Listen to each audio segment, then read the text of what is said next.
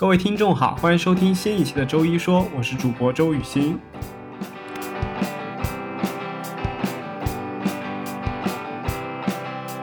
无论如何，你要有让自己有独立的能力，那我觉得就是所谓的六便士。所以就是人就是一直在月亮跟六便士之间不停的徘徊和不停的等。明天咖啡会不会更香甜？对，因为当时我只有一米五，但是我的内心已经一米八了，所以当我现在自己真的到一米八的时候，我就没有那么怂。明天夜晚的人烟会更热闹。那个时候其实唯一阻碍我裸辞的就是可能怕失败，就是你会有一点，其实你会有一点没有安全感的，因为你会觉得啊，那我辞职了，那我的未来是什么样的？可能极度的六便士就是他的月亮。你看一下能不能留下来。我说不用帮我争取了，我说你给我多少钱我都不会留下来的。哇，你知道有多爽吗？明天智能的时代还有温情吗？今天很开心，请到莫石老师 加入我们的录制，对，给大家打个招呼吧。大家好，Hello，我是莫池。对，就这个样子，有点尴尬。对，我还我还听成了墨石，墨池，为什么是墨石啊？人家都说我普通话很标准，听起来一点都不像个可能是我。你刚刚说是不要迟到的意思嘛，我就联想到了什么珍惜时间，所以就墨石。就是就是你知道吧？我最开始取这我这个名字最开始是在实习的时候，我那时候做的是财务的实习，然后我在人家的那个名单上面看到有一个人叫林墨池，我就觉得这名字很有禅意，所以我第一反应也是想到什么珍惜时间有的没的，但是这名字实在太文艺了，所以我后来就你知道吧？就是那个，再加上我又老爱迟到，所以就是跟别人解释这两个字什么样的时候，就不要迟到，就是你知道吧，比较接地气一点，也不会显得你特别文艺。对，就就跟鲁迅在桌上刻了个枣一样。对，大概就是这个样子吧。就是你看到他，你就觉得好吧，好吧，还是不要不要浪费时间什么的。行，那这这个正好，因为我之前认识呃莫池老师是我们是初中的同学，然后他当时是我的同桌，他那时候就经常迟到，然后我也很想知道一下他现在到底是什么样的一个状况，是不是还跟以前？因为我以前经常会想到的是，就你这种没有时间观念的人，到后面绝对混得不好。是我当时初作为初中生的一个想法，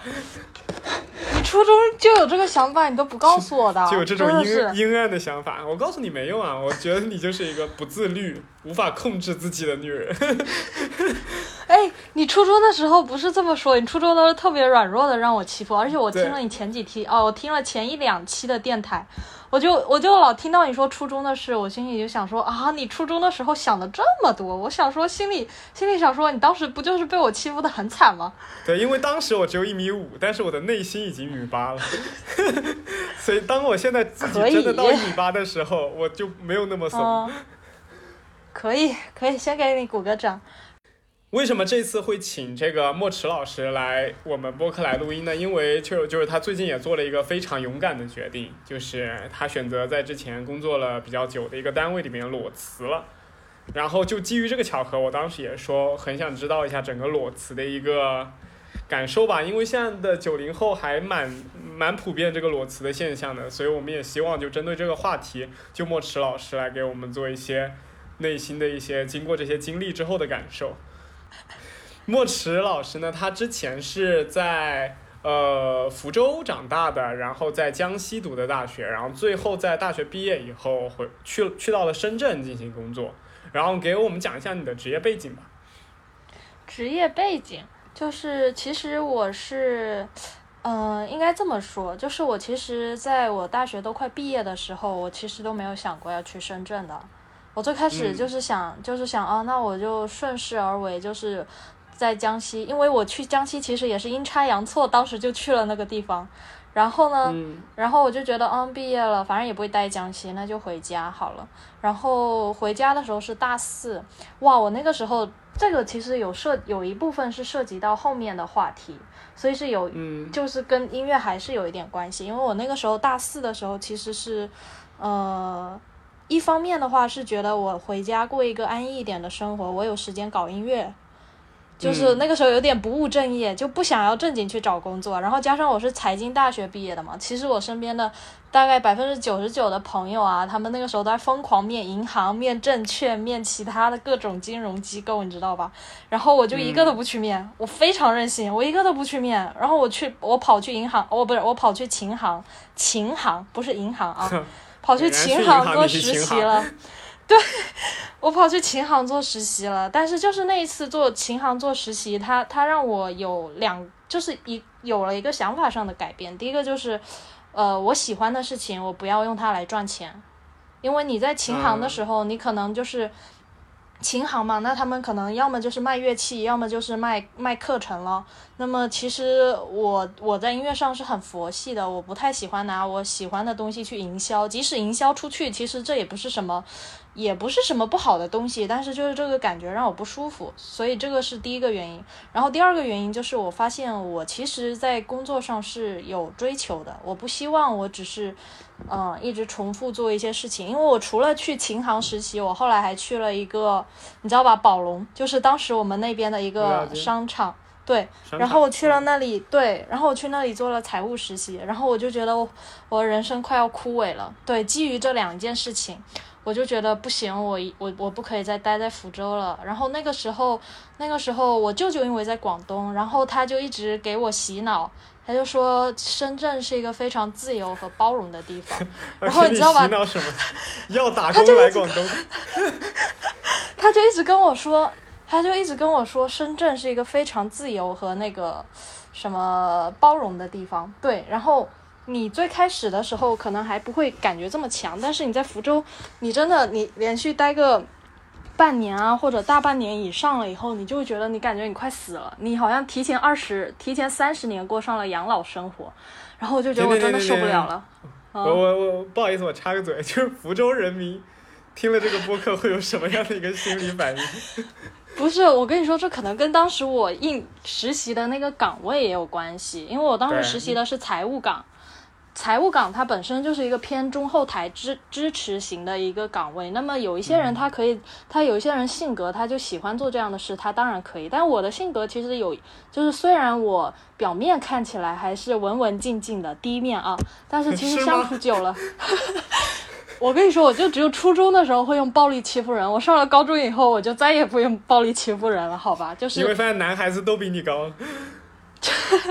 哎，可能是哈，对。然后那个时候，后来的男孩子可能就是上了高中，力气更大了。然后就是如果用暴力欺负人，人家会不是人欺负人的话，人家会害怕。然后想了一下，算了，不要这么过分。然后，嗯，哎，反正这个不重要，重要的就是，反正我就性格里还有跳脱的一面。然后你就不太受得了这种。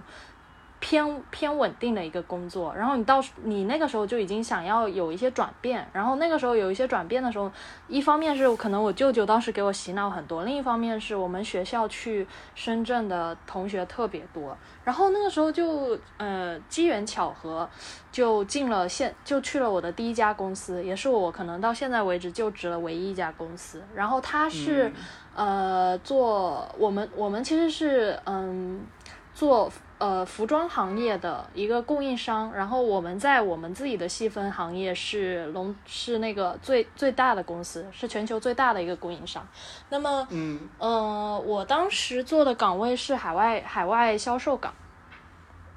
我想一下。我做的是海外销售岗，然后其实很有趣，就是我我那三年的一个经历，总的来说的话，就是你可能会从刚应届生毕业的时候，你是一个懵懵，就是你最开始可能做一个助理，你就每一天就像是可能关在一个自己的世界里，然后也不太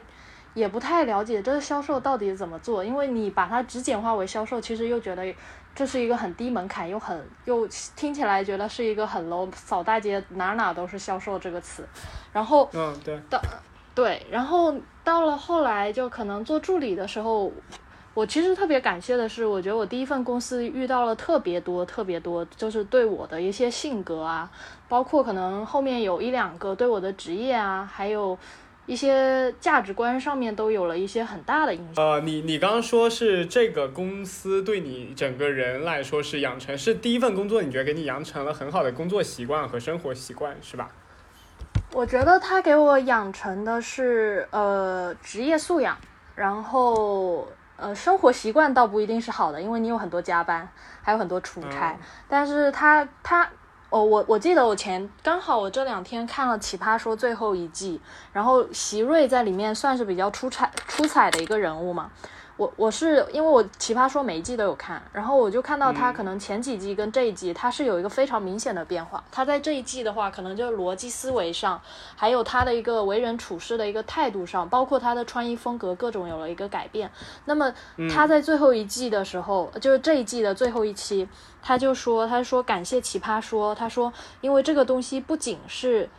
让他可能从第一季开始，他只想着辩论。可能只想着辩论一二三四五六七八个点，但是到了这一集，他说他可能更懂得怎么处理亲密关系，更懂得怎么接纳自我，更懂得怎么去什么，反正巴拉巴拉的。有兴趣的自己去看最后一期。就是他说这是奇葩说是对他一个人生的改造。那我觉得我的第一份工作可能也是对我一个人生比较大的转折点和一个改造。那这个改造其实是方方面面的，因为这个改造。第一个是公司的一个它的一个系统的框架和它的一个呃整体的运作和它的一个管理模式，会会让你、会让你你会让你陷在这个思维里面，就是所以不是查理芒格有说过有一个叫做激励机制的偏见吗？其实我觉嗯得，我觉得这这个方面是会有影响的。另一方面是，我你觉可以跟可以得我运气跟可以跟听众在那个就是细化讲一下查理芒格的这个激励偏见它到底是什么？他的他的这个，因为查理芒格他不是有一有一本书叫《穷查理宝典》嘛，然后他这本书里面他有一章专门讲了心理学，因为因为我其实听你们前几期也有说到一些心理学的，然后你们就说心理学就像这种社会学科研究起来，因为经常是其实是没有那么容易从 A 推到 B 的，但他在里面提到一个是复合效应，就是他说其实心理学并不是很简单的 A 就一定会到 B，或者 B 就一定会到 C，或者 A 就一定会到 D 之类的。更多的时候，其实在生活中就是 A B C D E F G 这些的效应，可能在不同的程度上复合影响，最后产生了一个大 A 的一个结果。那么它它有十三个效应，好像在那本书里面，它专门写了一整、嗯一篇关于心理说，然后其中有一个是激励机制偏见。那这个我看到的时候，我会觉得对，是这个样子，因为因为比如说像我们的，像我的，我那个时候看啊，有有一个感受是，呃，因为我们是传统业的，我我第一份公司是传统业的一个。呃，龙龙头老大，所以它是属于还是属于偏传统，再加上老板以前又是公务员出身，你知道吧？所以他他的他的激励你就是你一定要勤奋，然后就是你在那里面你不加班，你可能也会觉得是罪恶的。你要是迟到，然后我们公司是迟到一秒钟都不行的，你知道吧？迟到一秒钟你都会觉得是你的错，然后就是哪里做错了，你都会先打到你自身来看你自己是不是有问题。但其实有的时候在职场上不是这个样子的，或者就是他在考核你的时候，可能说啊，你的这一些 KPI，你的 A B C D E，你必须每一项都做做到多少分以上，如果没有做到，那就都是你的问题。那其实这个激励机制，它就是本身就存在一个偏见，让你觉得都是你的问题。但是其实市场的运作，或者是每个商业呃案例的结果，它并不是单纯的你个人的努力可以达成 yes or no，而更多的可能跟市场情况啊，然后各方的一些因素啊，比如说像是这两天不是很火的那个。呃，抵制新疆棉的那件事情吗？其实我嗯当时还在公司里，因为我们公司是做服装行业的嘛，然后所以其实像 H&M，然后阿迪达斯、耐克这些巴拉巴拉的各种牌子，我们都有在合作。所以今现在是二零二一年三月份，这个时候其实新闻才开始说报道这些欧美的品牌禁止用新疆棉，但是其实在前面已经有一年多的时间，好像是从。一九年多开始到二零二零年，其实欧美品牌已经开始陆陆续续的对新疆人权，还有禁止新疆棉花这件事情是一步一步的在恶化的。那么啊，所以说这是到现在激化到，对，就是现在已经激化到极点了，才对，爆所以这个让所有人知对道啊。对，所以你们看到的，像你们不在这个行业的人，你们就是只是看到新闻上的这个东西啊，然后可能所有的群众现在出来抵制，可是你不知道在那前的一年多两年，可能我们因为我们公司是行业里面最大的，我们跟所有欧美品牌合作，那么我们就要一个一个的去跟这些解释，然后邀请他来我们的新疆工工厂参观，然后跟他们就是中间可能也有很多政府出台的一些什么，就是他因为是说新疆那边有人权问题嘛，那包括可能请了无数个机构去验证我们的新疆工厂有没有到底有没有这个人权问题，调研。对，但其实这些是没有用的，就是这是政治原因，所以他一步一步的，最后他都会走向。你知道吧？就都会走向这个，这个是属于政治因素，也属于市场因素，再加上何患无辞的感觉。对，然后可能再加上疫情因素，那你可以想象，其实，在二零二零年的时候。嗯，就是这个这个你要做你要做商务拓展，其实是非常困难的。所以所以这个的话，你你去综合的跳出来看，你会觉得这个其实不是一个人能改变的。但是如果你放在那个激励机制偏见之下的话，那么你第一个想到的就是啊，我又哪里做错包括我后来已经辞职了，就是我有的时候都都会觉得。嗯，比如说没有特别遵守他们的纪律，是不是错的，或者是什么？你你是会有一个这样的影响的。就是我可以推荐大家自己去看那篇文章，因为我吧就是我看完了，我也背不下来，我就只能大概把他的意思理解清楚。但是每一个人看的话，可能他又有一些不同的想法。我觉得那本书还蛮好的。对，我知道，因为那本书之前就是我也是去年好像才看完的，然后。它里面有说到这样子的一个激励机制，因为之前查理芒格他是一个通才型的一个，对，呃，就是一个经就投资界的高手吧。然后他是属于希望就对每一个行业都有一些的精通和涉猎。嗯。然后当你就比如像你知道 A，然后再知道 B 的时候，当你知这个 B 的知识可能还会更加加深你对 A 的理解。所以这个就是他说的一个大的一个效应。对，是他，他是这个样子的。呃，之前就是你，你有说过这么多跟你工作相关的内容，包包括你有什么样的上司，或者是怎么样的一个工作条件，然后后来是什么样的情况让你选择了去裸辞？嗯，其实我在裸辞之前，我可能有辞职的想法有快一年了。我其实一九年底就是打定主意，我一定要走，但是好死不死，那个时候碰上了疫情。然后呢，在疫情的时候，那个其实是一个市场环境最差的时候，就是二零二零年的大概二月、三月份的时候，我那个时候在疯狂找跳槽吗？我那时候其实拿到 offer 了，但是就是可能从公司规模啊，或者是长远发展，我就是。觉得好像也没有那么好，再加上我们公司的平台其实还是可以的，就是可以让你去见识到一些有意思，或者是有更多去见到不一样世界的可能。所以我当时权衡了一下，我就放弃了。但是那段时间给我留下一个心病，就是让我觉得是不是我很差，所以我找找不到一份就是很满意的更好的工作。对，所以那个时候你你你在那个时间点留下了一个心病。然后呢，然后我就二零二零年的时候，我就继续在公司工作。但是因为我二零一九年的，嗯，算了，细节不说。但是主要就是可能是，我觉得是一个输入跟输出的关系。就是从我毕业一直到呃二零二零年之前，我一直是属于一个输入疯狂大于输出的状状态。就是即使我其实每一天加班到非常累，然后。呃，一九年的时候，那简直就是崩溃了，因为你你要面对的一个心理压力和生理压力是同时的，你既要加班，然后，然后你可能面对的各种客户是就是神经质的客户，然后是一种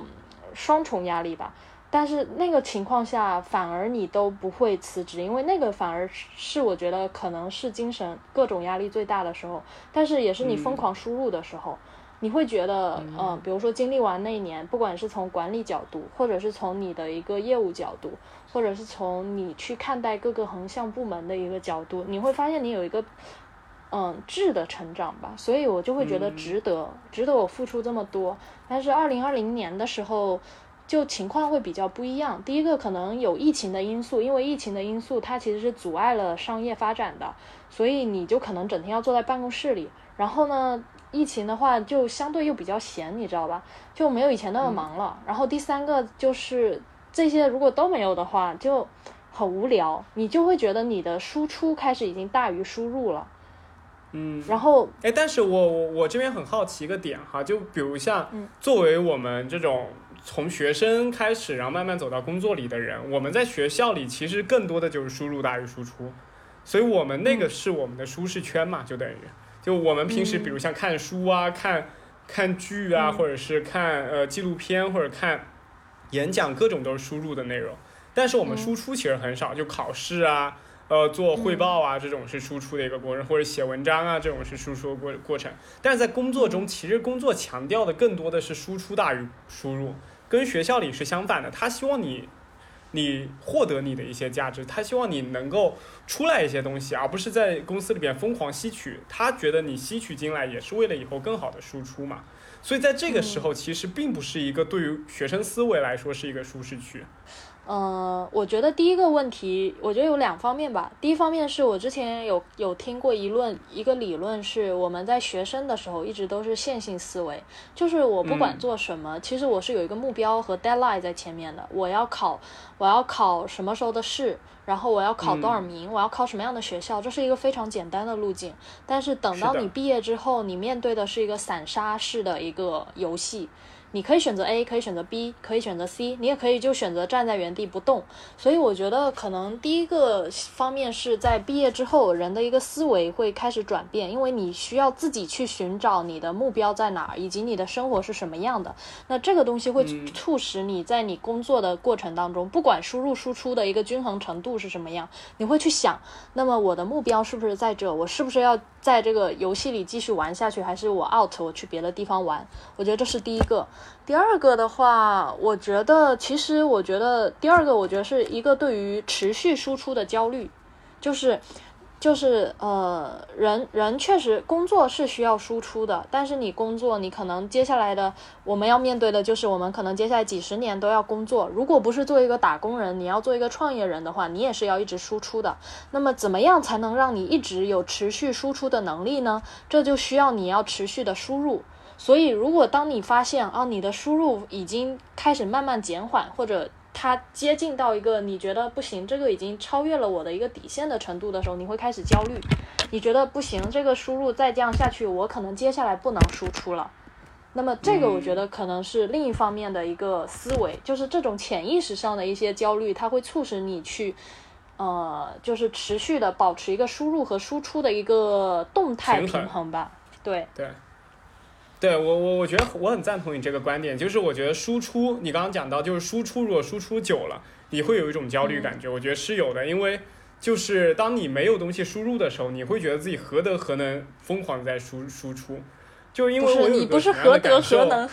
你能何德？是你是何德什么何德何能真的？你就是没有东西可以输出，你知道你会觉得自己的能量其实是可以的但是你会害怕自己输出的东西不好。就我举个例子嘛，就是比如像嗯。我之前不是在知乎上写文章嘛，然后我就有一种感受，就是呃，我写文章都是我之前就是记录过的一些片段，然后还有就是自己呃根据之前的一些想法、旅游的一些经历，还有像之前一些就是看的一些书所总结出来的一些就是一些好的想法、段落啊、思考啊之类。但是到后面你就盲盲目的一直写，一直写下写下去的时候，你会突然觉得我自己写下去的东西是什么东西？就是我根本就没有思考在里边了。就如果我再不进行输出的话，我就疯狂的这样写写写写到后面，我东西其实是没有灵魂，而且都是旧旧的那些东西会一直反复，一直反复，所以我会逼自己，就是 push 自己再去学，再去看更多的东西，去提升自己的这些，就是一些一些就加到自己的一个智库里边吧。对，所以我，我觉得这一方面是是算我们两个在某一方面有一点像，就是我觉得可能是对自己的输出是有一定的要求，或者说有偶像包袱在，你是不能接受你输出的东西是个垃圾，或者是就是很平庸。但是，但是我我我，但是在这里我倒不觉得，就是就是，其实这是一种人生的选择，就是我们的选择是我希望我输出的东西就是。我宁愿付出更多的代价，更辛苦、更累一些，然后我要让我输出的东西足够好。但是其实可以有另一种取向，就是我就是我就是其实希望我生活的轻轻松松、开开心心，我少输出少输入一些输出的东东西，普通一些，其实也没有什么。其实这是另一种人生选择，但是它没有什么好坏对错。对，嗯，对我我知道这是一点，但是还有一点就是，我觉得我输出的时输输入的时候我是开心的。就我在获取知识，就有一个我之前没有没有考虑过的一个新奇的事情，或者有一个新的想法，我觉得很很对我来说就是特别有意义，我会觉得很开心。就所以我觉得输入对我来说并不是那么痛苦的一件事。嗯，那就可以啊，因为其实对于我来说，我发现，因为你刚刚在说，你觉得对于你来说，输入是让你。更开心的一件事，或或者是什么？但是对于我来说，我觉得我可能我的目标导向是输出的，就是我其实是一个喜欢输出好的东西的人，所以包括对于我来说，在工作上的成就感啊，或者是呃能不能一直保持在职业上是一个比较好的状态，对于我来说很重要。所以当我发现我好像已经没有能量再去输出的时候，可能就是。最终的一个决定，我觉得我可能要暂停。那这是一个比较大的部分，我当时决定要裸辞。嗯，我知道你就是了解到自己没有能量，是吧？有很多，就是在当时的话，第一个原因就是你觉得你的一个，就是第一个原因是我觉得我在用我的三年多的时间和在这个平台上的一个。一个一个资源吸取来说，我觉得我已经大概尽了百分之两百的努力，然后我也收获了百分之两百。那我觉得，呃，我好像到了一个，如果我想要再输出，再继续做得好，我要投资更多的时间，可能要三到五年，然后去成长到另外一个 level。但是我不太愿意在服装行业继续。这样做三到五年，对于我来说，可能一个新行业或者是一个新环境更重要。嗯。然后另一方面就是刚刚说的一个，我觉得我的能量一直在干涸，但这个能量一直在干涸，让我就是觉得我做的事情在现在的工作上找不到成就感，找不到成就感，你会觉得你自己很差，你就会心情也会非常差，你一直不知道你做的这些事情是是在干嘛，很像温水煮青蛙，就是我就说服自己，其实我就这样子，就是也。不用冒任何风险，我就这样一直做下去。呃，其实我在公司也不会做一个特别差的职位，但是他就会就这样一直下去，就就就就这样，我就温水煮青蛙，可能就死掉了。第三方面的话，当时还有一个是硬件原因，就是因为我工作太忙了，就是我们工作在工作的时候，我很难去那个平衡生活。呃，骑我我很难，不是不是平衡生活，是很难去骑驴找马。就是你很难，你已经根本没有生活，就很难真的。我我没有生活，我跟你说，我真前几年根本就基本是基本就是工作等于生活。你们是九九六吗？还是九九七？就我听你这个叙事叙事，感觉像是一个比九九六还要忙的工作。我觉得，我觉得那个那个更多的，你知道吧？我们之前我们领导说过，销售这个东西哪有什么上班时间跟下班时间，二十四小时在线。就是这个意思，当当然不可能是全天二十四小时工作，但是其实只要你手机不离手，你你其实是断不了的。然后我我最惨的那个时候，其实是一九年的时候非常累，那可能就是，嗯，我想一下，一九年的时候，就是我我那个时候比较惨，是因为我接的是公司的非常大的一个客户。然后他他是韩国客户嘛，韩国客户的话，他气焰又很拽，因为是 VIP 相当于，所以他对你是有非常非常多的一些要求和压迫的。然后你也知道，就是日韩文化，因为它有各种的一个阶层，然后还有一些等级尊卑的那个那个文化在。所以他他们是非常谦卑和恭敬，然后每一个阶级都是非常小心翼翼的。嗯，所以你跟那样子的一个文化的人接触，而且你要搞定他们的 boss，他们的 boss 相当于他们的 boss 那个时候四五十岁了。然后是一个女强人的类型，所以她她她绝对会压迫你，因为她只有压迫你，她才能拿到最好的资源。嗯，所以你就处于一个你你又是乙方，你他妈的还要被一个女强人虐杀，你知道吗？就是那一整年，就是你不停的挑战自己，就是要给他洗脑，我跟他是平等的，我跟他是平等的，我跟他是平等的，你知道吧？因为。这个压力一方面来自于他本身对你的压迫，另一方面来自于这个这个客户非常喜欢找我们领导告，哦不是找我们领导，我们领导在上一级，我们的 CEO 告状。所以你知道吧？就是你一方面可能要抵抗公司内部的压力，一方面要抵抗他的压力，然后另一方面的压力可能是来自于我的团队都是新的，但我其实当时我自己也是一个小白，我自己可能连我自己的工作都还没有做好，然后我的团队成员不仅新，他们也小白，他们还会犯很多的错，然后给你挖坑。就是那就是兵荒马乱的世界一开始，所以你到你能把自己收拾好，就是你把你的工作都做好，然后你开始管理这个团队，你要把你的助理和你的客户经理全部都把他们培训好，到他们能为你解忧，然后到你跟这个到到对方的老板根本就是可能拿你当一个小兵，就是你根本就是 nothing，你知道吗？嗯，到可能他渐渐的愿意跟你做一些谈判，但是我们那个时候更惨的是，对，这个时候就更惨了。更惨的是，我们做的还不是以前的项目，就是我们做的是一个完全新的东西，完全新的项目，所以没有谈判规则，所有的谈判，对，不是，这个是公司的其他人也都没接，不是，这是公司其他的其他的部门，其他的那个都没有都没有操作过的，就是它它是一个全新的东西，所以它没有规矩。但所有的东西你都要从零开始去探索，但是你从零开始去探索，你会，你会犯非常多的错误，因为你根本就不知道这个东西如果这么做，它会产生什么样的结果。那么，那么你在可能不断的一个摸索的过程当中，你中间不断的试错，但你试错是有成本的。就是他骂你，呃，但是其实那个时候那个老板已经脾气稍微缓和一点，他骂你，他就真的就是骂，他就是真的就是说 you are very stupid。或者是之类的，其实作为欧美或者是其，其实，在海外啊，大部分人都是非常用英语用英语的话，他还是会显得比较温柔一些的。但是用英文可以说到，说到就是呃，你很你很笨啊，或者说一般在美国就是说你 stupid 就是一个很严重的话，就是真的是骂人的一句话。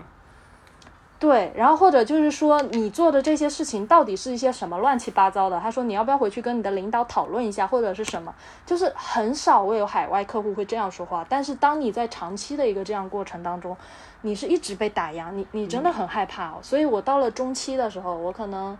就是前面的那些事情都处理完了之后，我中期只要接到，就是我到了我可以跟这个 boss 开始谈判的时候，只要右下角有他的邮件出现，我都不敢点开，因为我都不能，我都不能承受打开以后他又骂我，就是就是这个项目哪里有问题，这个规则不应该这么设立的，那是一个其实是一个蛮煎熬的过程，因为你觉得你已经尽全力，可是你一直被否定，但是但是会有一个阶段，有点职场 PUA 的感觉。对，但是你慢慢的你会发现，就是你你再过一段时间，然后你就会，但是，但是我觉得这里比较好的一个点是，我的领导也不拿他当回事，嗯，就是我的领导就就是也也不会顺着他的意思来骂我，他可能更多的是给我一些指导和告诉我怎么做。另外一个我领导也很忙，所以经常呢，就是这些事情还是就落到我手上跟他实际沟通。那么你时间久了以后，你渐渐会发现，其实这是他的一个谈判手段。他需要从你手上榨取最大的资源。他需要压迫你，给你或者去找，对，对。如果找我的领导或者我的 CEO，其实他们是可能真的可以非常势均力敌。但是我呢，他就觉得我可能是你知道吧，柿子挑软的枪，所以就是都找都欺负我，特别惨那段时间。但是后来过了那段时间，你你会发现，你就真的不太 care。对，职业素养是从那个时候开始养成。你你不会去 care 他是怎么说你的，你反而会通过他这些很激烈的词语来看他要的东西。他的一个需求到底是什么？会很冷静的判断这些的时候，然后我就觉得哇，我太神了。然后那段时间，因为因为我的 team leader 就是最开始在我领导中间还有一个 team leader，但是他可能没待几个月就走了，结果他妈就剩我一个。原本我只要做我自己的事就行了，我把一整个团队都管起来了。那个时候特别惨，然后我每天就可能九点、十点、十一点、十二点，然后有的时候可能要做到凌晨之后，然后。你就有的时候就就会半夜在公司想啊，我到底做这些事情是为了什么？而且而且最惨的是什么？你知道吗？最惨的是，嗯，你可能做加完了班，但是你回家你你没法休息，因为你脑子还是脑子里在播电影，就是可能到了十二点，你的脑子里一直是高速运转的，你停不下来，然后你就开始疯狂刷手机，然后你就可能开始我要去网络的世界徜徉一会儿，可能就逛逛微博，刷刷知乎。之类的，算是一种放松。我觉得是一个对自己的世界的渴求吧。有点像下班太迟了，你希望有点自己的时间，然后你又不想把这段时间一下子就睡过去。对啊，就是你就觉得我需要有一些时间做一些自己的事，然后你就会半夜，你知道吧？那段时间就，但是我其实我当下在那个时候我是我是不知道，因为我不太会给自己或者是给自己做的事情做一个 tag 在那里，嗯，就是哦，我是不是在九九六？我是不是被 PUA？我是不是怎么怎么样？我是不是应该怎么样？我我没有想过，就是在当下的时候，我就是觉得我好累你，这经历了。我就对我就是要熬夜，我就是要吃泡面，我就是要吃各种垃圾食品，我就是就是不想睡。但是你知道最惨的是什么？你知道吗？我们公司是每天早上八点四十五准时打卡，一分一秒钟都不能迟。嗯，所以，所以就是你，你前一天晚上不管加班加到多晚，然后你回去以后又焦虑了一两个小时才睡的，这都不能影响你第二天早上八点四十五必须出现在那儿。所以那是一个你你会觉得在那个时候虽然是一个疯狂输入和输出同时，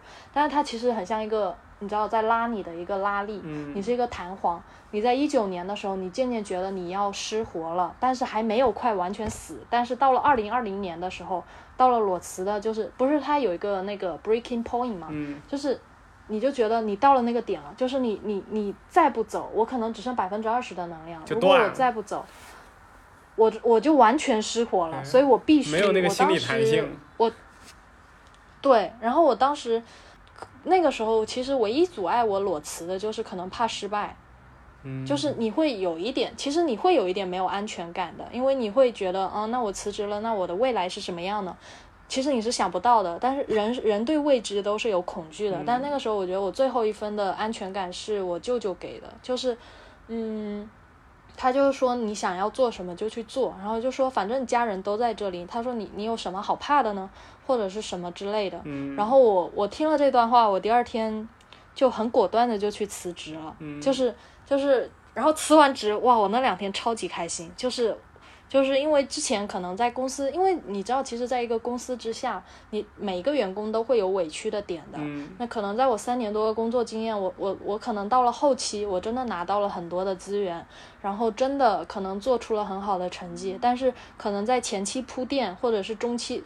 或者是我后期真的做出成绩来的时候，中间有多少很委屈的时刻，或者是一个人一边加班一边哭的时候，就是。那那个委屈，它是一点一点累积，但是你那个时候告诉自己，就是我还不能停，因为我觉得这里还有东西值得我学习。那么我为了混这个谈资，我就我就愿意这么做下去。然后我就我当时心里就想，老子总有一天，妈的，一定要把你给，就是就是一定要走得非常爽快。嗯然后我那天去辞职的时候，我就真的非常爽快，嗯就是辞职信扔他脸上，那 那还是太过分了。我跟你说，职业素养，我们要专业和淡定。你不是又要爽快，又跟我讲职业素养？没有啊，我跟你说，我们公司是那个辞职，他们是要拖很久的。经常嗯人事啊，或者是管理，他是可以正常来说，其实公司一个月内就可对，以但我但我普及一下法律知识，这样子是违法的。就是每一个员工当对呀当当想离职的时候，只要在三十三十天前嗯提交自己的辞职信，然后在三十天后就可以果断的离开。你是说正式员工也可以三天吗？三十天？三十天。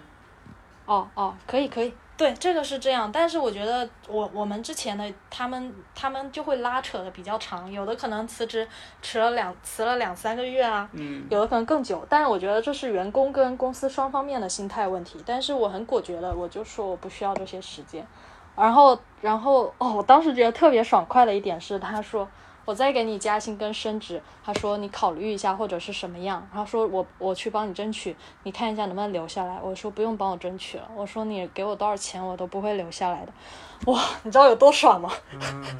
可以感受。超级无敌爽！我我怎么感觉说到这儿有点大结局的感觉？就是就是，如果你说裸辞嘛，辞职就是那个那一个时候刻你就很果断了。不是不是，我刚刚的心态是你之前做了那么多傻逼的事情、痛苦的事情、焦虑的事情，最后的那个辞职就是你最后的一个升华，就是一个最后的结局。就是我之前的铺垫，就是为了我此刻辞职辞的这么爽快。没有啊，没有啊，那可能再往后说就会觉得前面那些也有用啊，因为我到现在我我既没有后悔在这家公司这么久，也没有后悔当时辞职。哎，其实我有一个想法，就就是就是我觉得后悔，你现在跟我讲后悔，就是往前看嘛，就是后悔其实都不会后悔，没有一个人会对任何一件事情说有非常非常的后悔。我举个最简单的例子吧，就比如像你有一个周末，老板跟你说在这边上班加班你不能走，然后你那时候就巨痛苦。那天周五的时候想，本来我这周末双休可以多好，去哪儿玩儿，去哪儿散步，或者去哪儿怎么样打游戏，你会多开心。然后现在被老板拉过来强制加班，你会觉得特别不爽那个时候。然后当你这个加班结束以后，你再回过去看你，然后你就想，其实这两天过去也就过去，也没啥。然后你就会觉给自己找一个合理化的原原因，所以后悔，我觉得后悔这种东西在事后是没有什么好后悔的。最重要的是你当下的觉当下的一个心态，因为心态都是当下的。就比如像你在周五的时候，你就是那么痛苦；你下周五他再叫你加班的时候，你还是那么痛苦。这个痛苦是阶段阶段性不可预测，但它又可以来的。你绝对不会不要因为现在的不后悔去去，当你在做下一个决定的时候，你还是这样子去安慰自己。这样子就有有一些哦容易被 PUA 的哦感觉，对。啊，我我刚刚讲的不是跟你跟不是跟你的经历有关，就是我我跳出来讲另外一个新的你点，跳出来说这个感受，对，说这个感受。对，那你讲这个点，我就我就引申出来另外一个，就是我前一段时间在看，我当时看那篇文章，他就说你去回顾你过往的人生，会不会有一些在哪一些的时间点或者是什么上，你如果再去重新做决定的话，你会不会有一些什么调整或者是改变？嗯但是我我回去，我我我其实到现在，我有时候经常想我以前做的事情，但是我觉得我好像没有任何事情是我觉得我在当下没有做的足够好的。就是我我我我觉得我来评判我自己，就是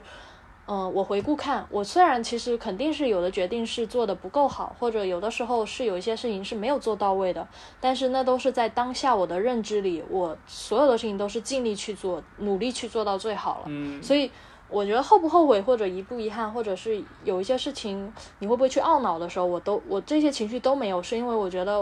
我我必须得承认，我在当下的认知，对，那是再来一遍，我也只能做到那样了。所以我我觉得有一个特别好的人生态度就是。嗯，我我就是这么做的，就是我一直都是抱着，其实包括现包括辞职以后，然后到现在，其实我中间拿了好几个 offer，然后其实因为在深圳是一个比较快城快节奏的一个城市，然后嗯，生活成本也算是会有一定的生活成本，所以我其实，在拿到那些 offer 的时候，我我以为我本来会去接那些 offer 的，因为因为我会觉得我可能会焦虑，但是我发现我最后没有接，就是一方面可能是你发现你真的不想做，你可能真的有一些别的事情能说服你去做的工作，我我我可能才会去接。我不知道是不是太理想化了，但是我当下做了这些结果或者这些决定，弃掉那些 offer，我也都没有后悔。就是我觉得你再让我去一遍，我也是不接。哎，我也不知道我怎么突然就讲到这里，我讲的点是什么乱七八糟的。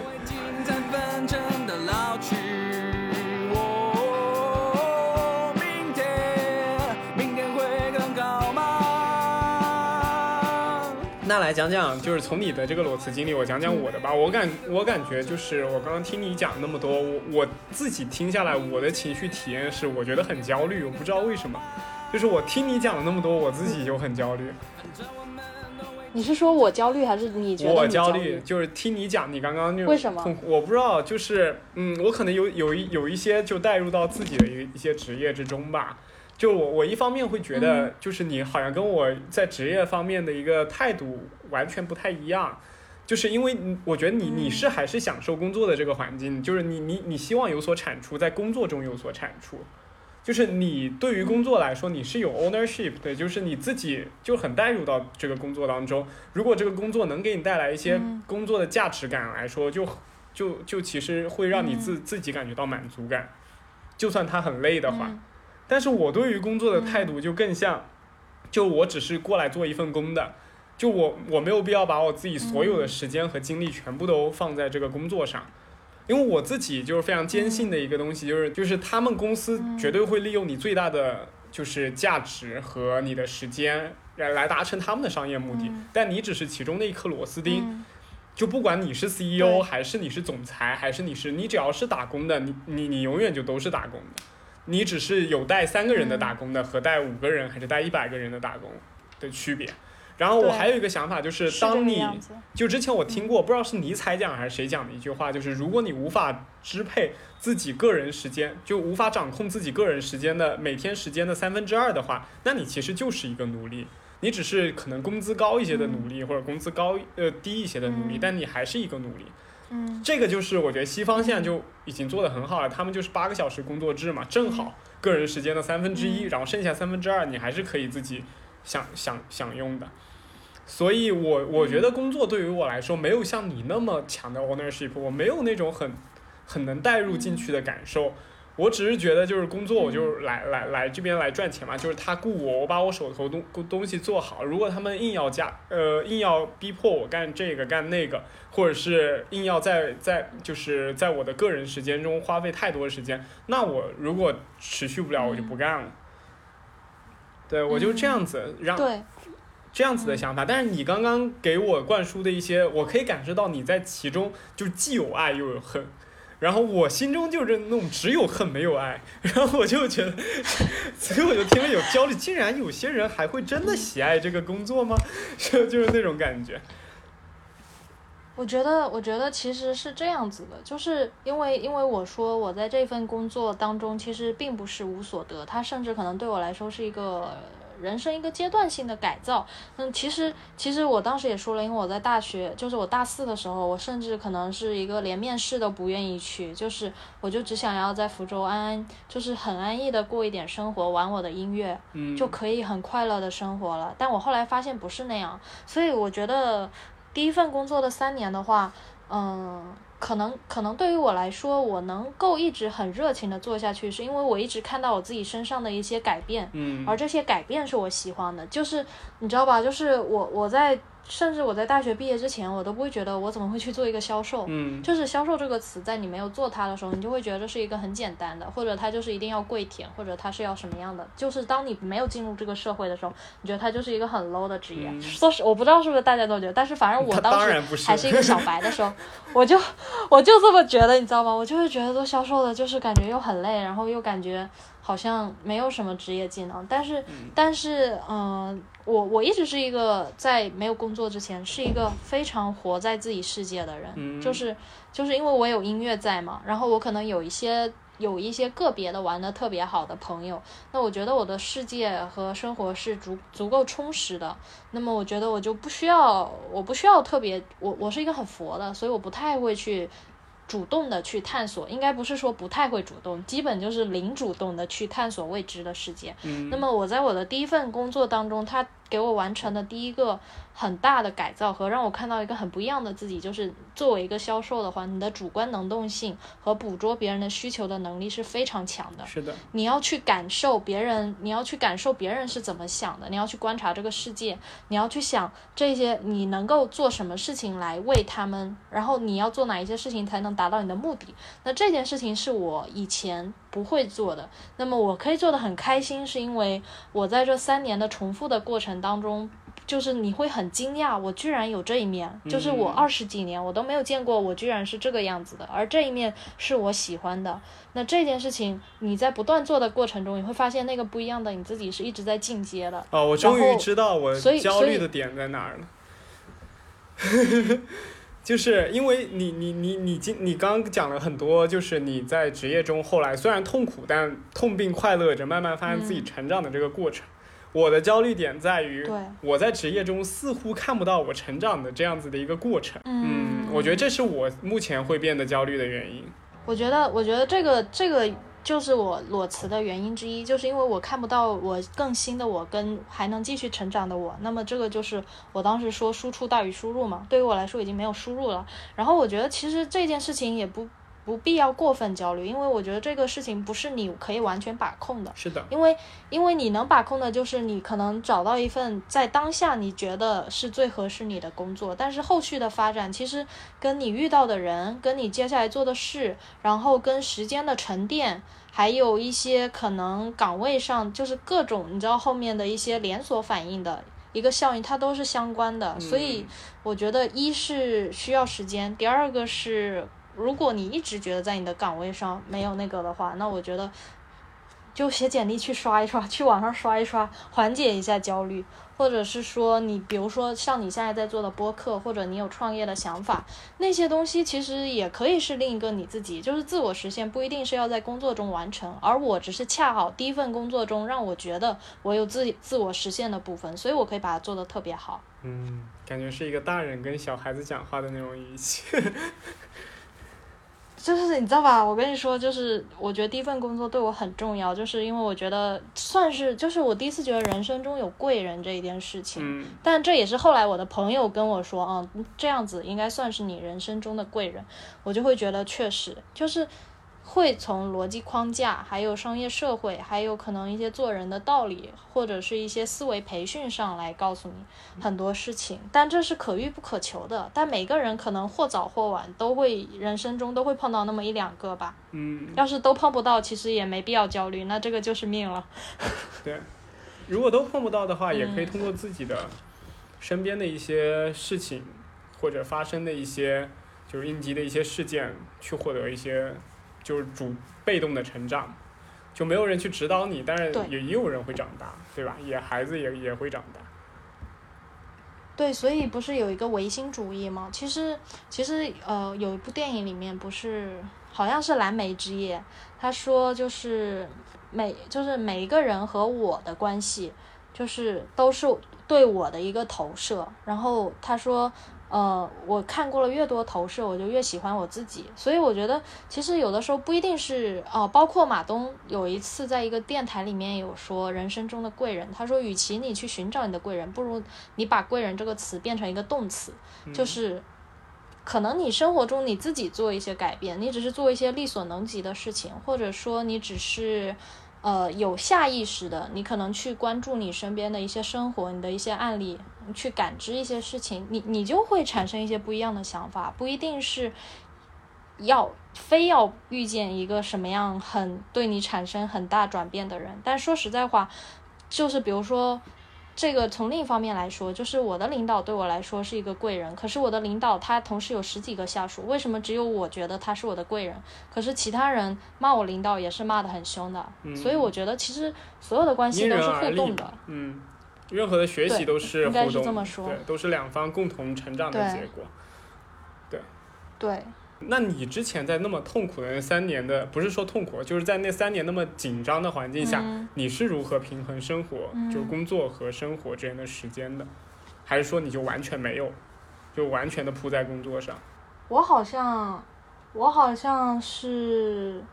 没有哎，真的是我好像就是完全就是现在。基本上就是陷在那个里面，基本上就是我我我是到了疫情那段时间才稍微缓一些，在那之前我基本就是沉浸在工作里面，但是因为工作当中它可能有一些，就是可能我每一两个月，就是我们我那个时候没有疫情嘛，所以飞国外就很容易，然后我们一待在国外可能待个两三周，那可能周末的时候就是出去玩一圈啊，或者是。呃，就是你在出差的时候，其实虽出差的时候，那真的是比在坐办公室还要累，嗯，超级无敌累。但是你在出差的时候，你会就是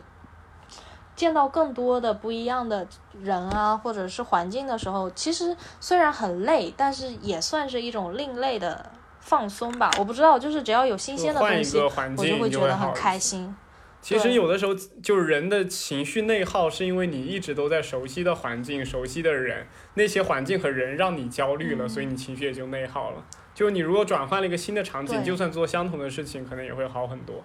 对，是这个样子的。对，所以我之前也在播客里面讲过，就有一种放松自我非常好的方式，就是你晚上下班以后去公园里走一圈，呼吸一下新鲜空气，就是办公室里没办法呼吸的那种，你你就会觉得就是好很多，就可能十五分钟就够了。是这个样子哦，对，那可能散步也算是一个，就是我经常加完班，可能有的时候十一点了，但是我回家可能十二点，我那一整个小时我可能都在走路，就是它需要一个情绪转换站，是的，是的就是那一个小时的散步或者是什么，就是你在抒发或者你在思考的一些过程，而且我觉得还蛮重要的，一定要有一个就是自己陪伴自己的一个过程，因为你太多把时间交给别人了，你是在表演。当你自己就比如像你一个人走夜路，或者你一个人在家刷手机，那个时候你是真正的在陪伴自己的，就那个时候是真正可以让你内心放松下来的一个时间。对，这个这个方面是的。对，我觉得就不管就就不管是工作吧，还是在家庭中吧，就是家庭中你每天几个人待在一起，其实也也会有一些焦虑，或者是这时候就是你但你你有的时候就自出去走一走，自己一个人出去走一走，或者你自己待一待，你也会觉得稍微舒服一点。对，所以人就是很复杂的一个动物，就是你有也不行，没有也没有这个也不行。就像你刚刚讲的，你这太闲了也不行，太累了现在其实也不行，就是对它需要啊一种转换的过程。对。我觉得更多是一种中庸之道吧，但是其实人最难的就是保持平衡，所以我们就是有的时候会很开心，有的时候就会很痛苦，然后然后所以更多的就是一个哎，对，然后就是忘记痛苦的事情，只记得开心的事情，对对对对对对，就这样的一个过程。对，就是会这样，对，但我我有一点很，就是最近才发现，就是我工作有一个特点，就是忙的时候巨忙，闲的时候巨闲，嗯，因为那种这其实嗯，这其实很很很奇怪哈，就是因为我们是，我我我们的工作性质嘛，就是之前是。呃，营销营销，因为有一些节点，就比如像节假日这种，就特别忙。然后平时有一些时候就没有一些这种传统节假日或者是怎么样的一个节庆的话，就会稍微闲一些。但闲下来的时候，可能就五分钟、十分钟，你没找到事情干，你就觉得很不爽。但是你那时候巨忙的时候，你也觉得很不爽，你觉得旁边那个闲下来的人真爽，就是你有这种感觉，你懂吗？就是怎么都不开心。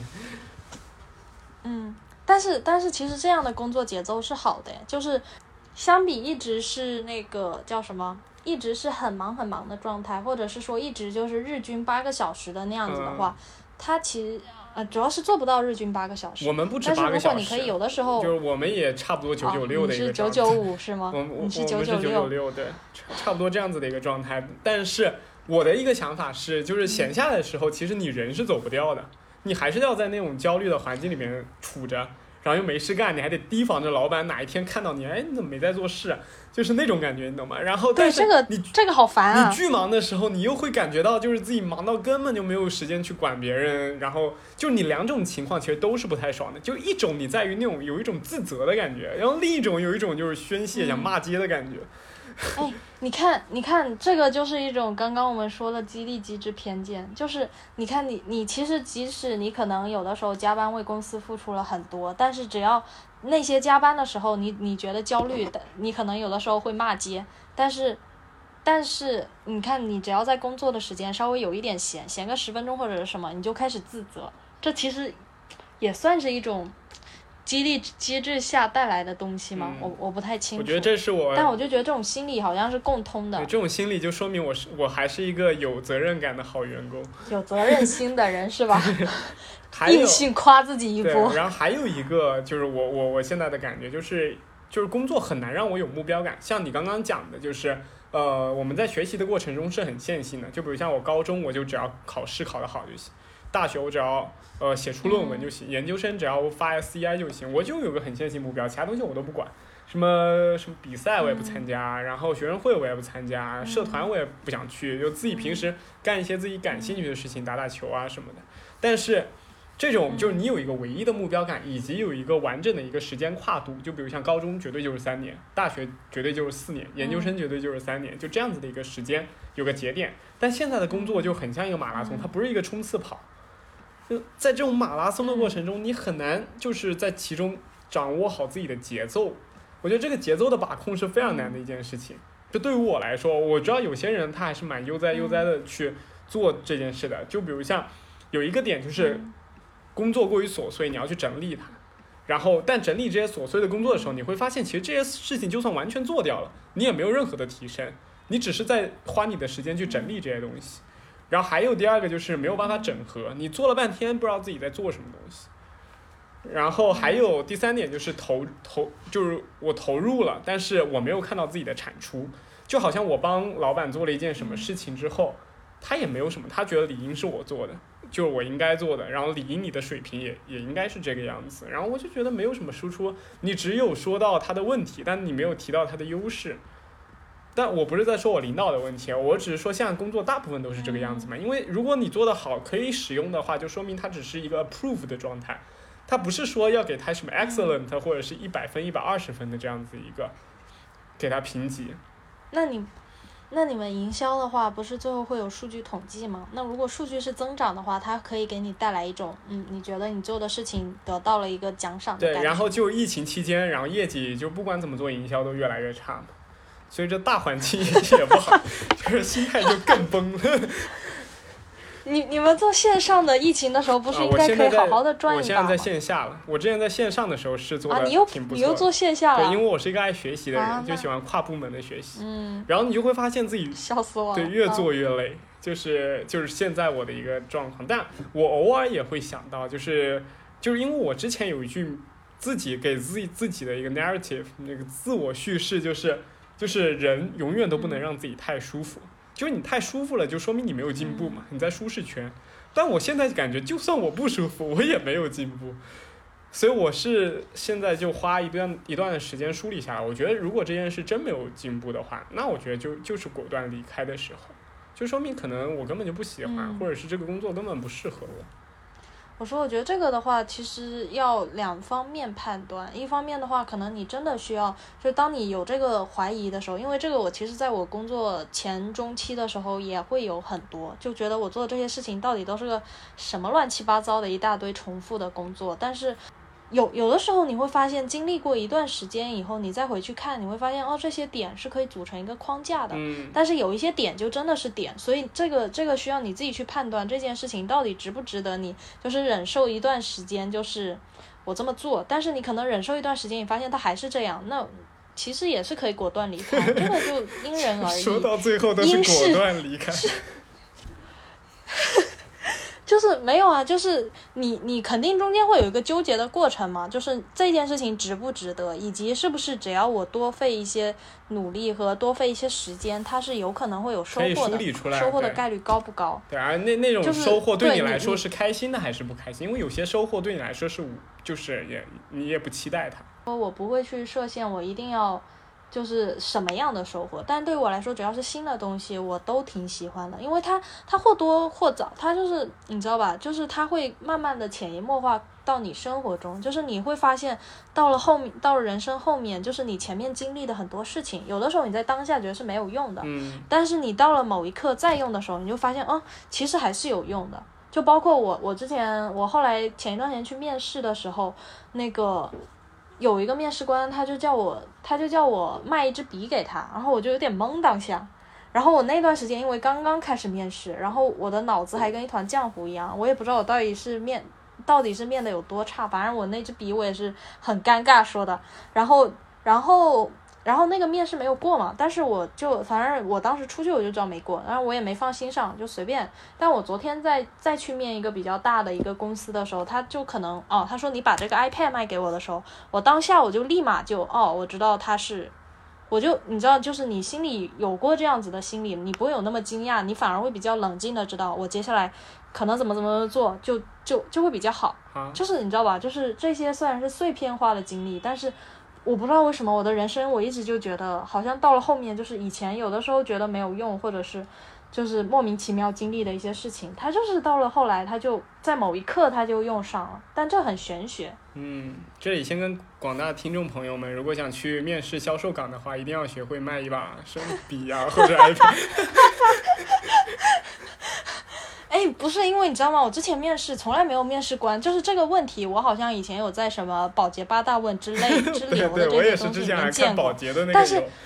对，培生里有但是从来没有人问过我这个问题。对，但是突然间我就想说我，我工作三年多了，我想说突然间我去面试，连续可能两周之内有两个面试官问我这个问题，而且特别有意思的是，我昨天的那个面试就是因为那个 iPad 卖的很成功，所以我就过了。嗯就你就会发现，嗯，真的很神奇。嗯然后说到这个，我倒是说到一个点，就是我当时去年疫情四月份找工作的时候，不是因为其实没有拿到特别好的 offer 吗？嗯然后心情一直很差，就觉得自己是不是，嗯，是不是哪里不够专业，或者是哪里履历还不够好看什么的，然后就是一直找不到合适的工作。哇，后来后来因为一些别的经历，我感觉就是，呃，就是你对自己有一个底层的信任。呃，所以这件事情，我觉得在辞职的过程，就是在裸辞后的这个阶段是很重要的。嗯就是我裸辞后，其实我一直没有很焦虑，嗯就是因为因为你会就是更客观的去看你这个人，就是你的缺点到底在哪里，你的优点到底在哪里，嗯然后你你能确信，就是你可以对你做的所有选择负责任，就是你有这个负责任的心态在的时候。我感觉我面对接下来的一些可能起起伏伏都很平淡我觉，得包你也是括可能今天这个面试挂没挂对，，建立了非常强大的自我自信的一个机制了，所以你就会觉得，你之前有说过，像你之前会比较对自己好像觉得是自己很差，我觉得那时候可能是你在疫情那个期间，你的自信心还没有达到一个很好很高的水平，就是还不足以支撑你裸辞这样一个结果。对但到后面，我觉得你是自信心慢慢的提高了，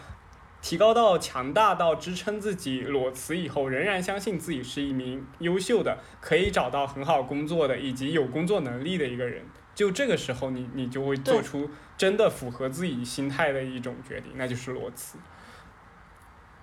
对，是这个样子的，所以我觉得，我觉得自信心这件事还挺重要的。虽然有的时候感觉像是给自己打鸡血，但你发现自信心却是人生不可以、不可以缺少的这个东西。这个自信心，但是呢，必须得跟观众朋友说，就是自信心跟盲目自信又是不一样的东西。你真的必须要足够客观的来判断，就是你做每一个判断，你可能要承担的风险，想清楚了再做每一个决定。就是我虽然是裸辞，然后你让我再选一次，我也绝对选裸辞，但是我并不建议每一个人都做这样的决定，就是还是自还是要自己做判断。对，嗯我很同意，就是，呃，莫池老师刚刚也说了，就是你可以自信，但不能盲目自信。呃，我觉得我很赞同你这个观点，但在现在这个时代背景下，我觉得我更多的我会宣传更多的勇气和自信这个部分，因为我发现现在就我身边的同学，更多的人他是缺少这种勇气和自信去跳出来跳出来去做这样一个比较大的决定，因为社会里所有精于世故的人都告诉你，就可能裸辞不对，你骑驴找马才对，你就算辞职，你要找到下家，怎么怎么样，就就这种教人做人的声音实在是太多了。就是，所以我我我嗯我知道大家就是会会有盲目自信，但是我还是就是我我我不会去管这些，我还是会教观众，你还是尽量的自信、勇敢的去做出自己想做的任何决定。对，我觉得，我觉得应该就是你鼓励大家自信跟勇敢是正确的，但是同时就是如果你在这里传播的时候，你必须要告诉他们，这就跟投资有风险啊，这叫什么？股市有风险，投资需谨需谨慎，对，或者是说香烟有害健康，你。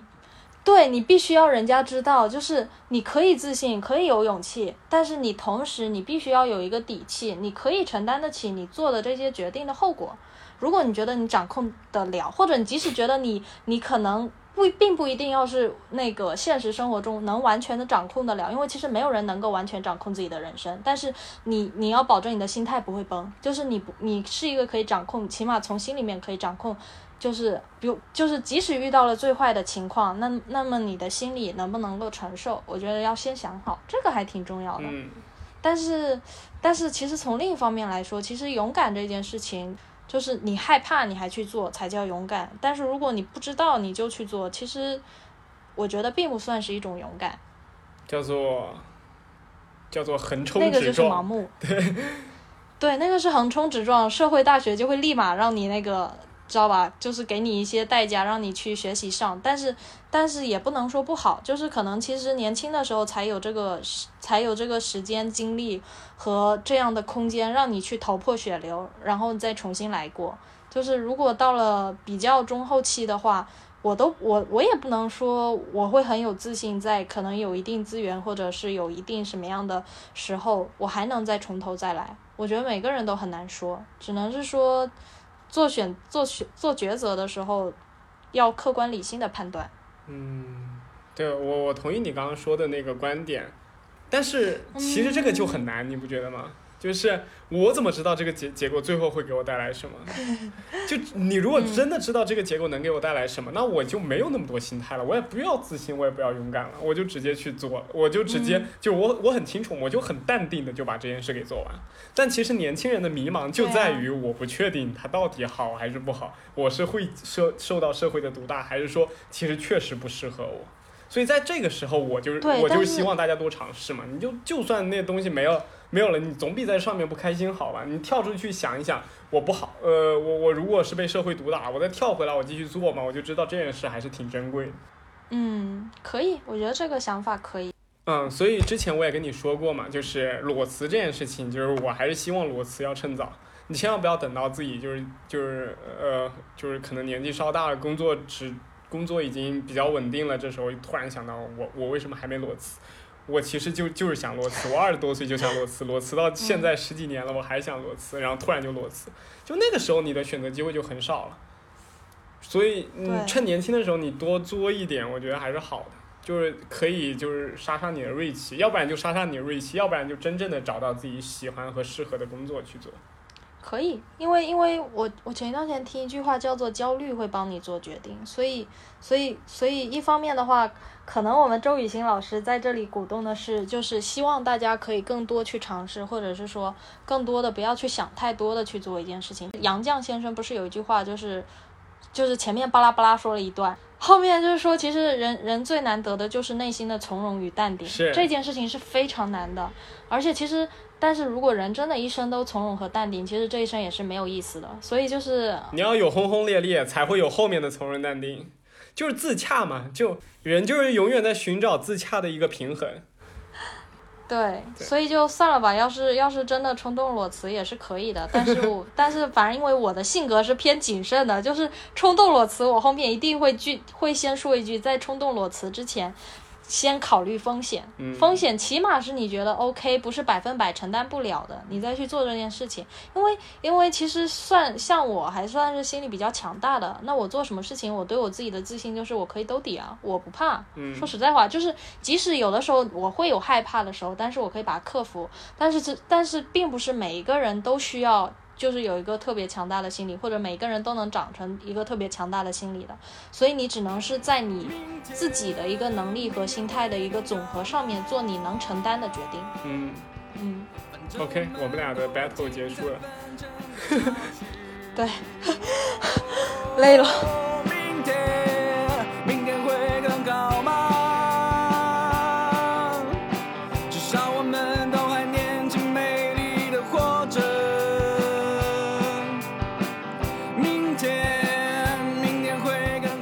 想到一个特别有意思的事情，就是人类就是已经知道有一些事情做了，它的后果可能就是不好的，但但他就是死不认命，他就觉得这个，对，他就第一个他就觉得这个概率是小概率事件，应该不会轮到我。对，然后另一个就就是你知道，人类人类最大的教训，人类最大的一个忘性就是一直在忘忘忘记过去发生的事情，所以就一直在重复这些错误。这个好像是这个，我发现好像真的会这个样子，包括我自己，就是就是查理芒格里面有有一个有一个观点，我我后来学到的是反向思维，他就是说你要做一件事情的时候，如果你知道做什么一定会失败，你就不要去做它。对对，那包括可能我，那可能就包括我，我这一段时间在面试的时候，我就深刻意识到这一点。就可能在面试之前，明明你就应该要好好准备，明明你就应该早一点休息，但你偏不，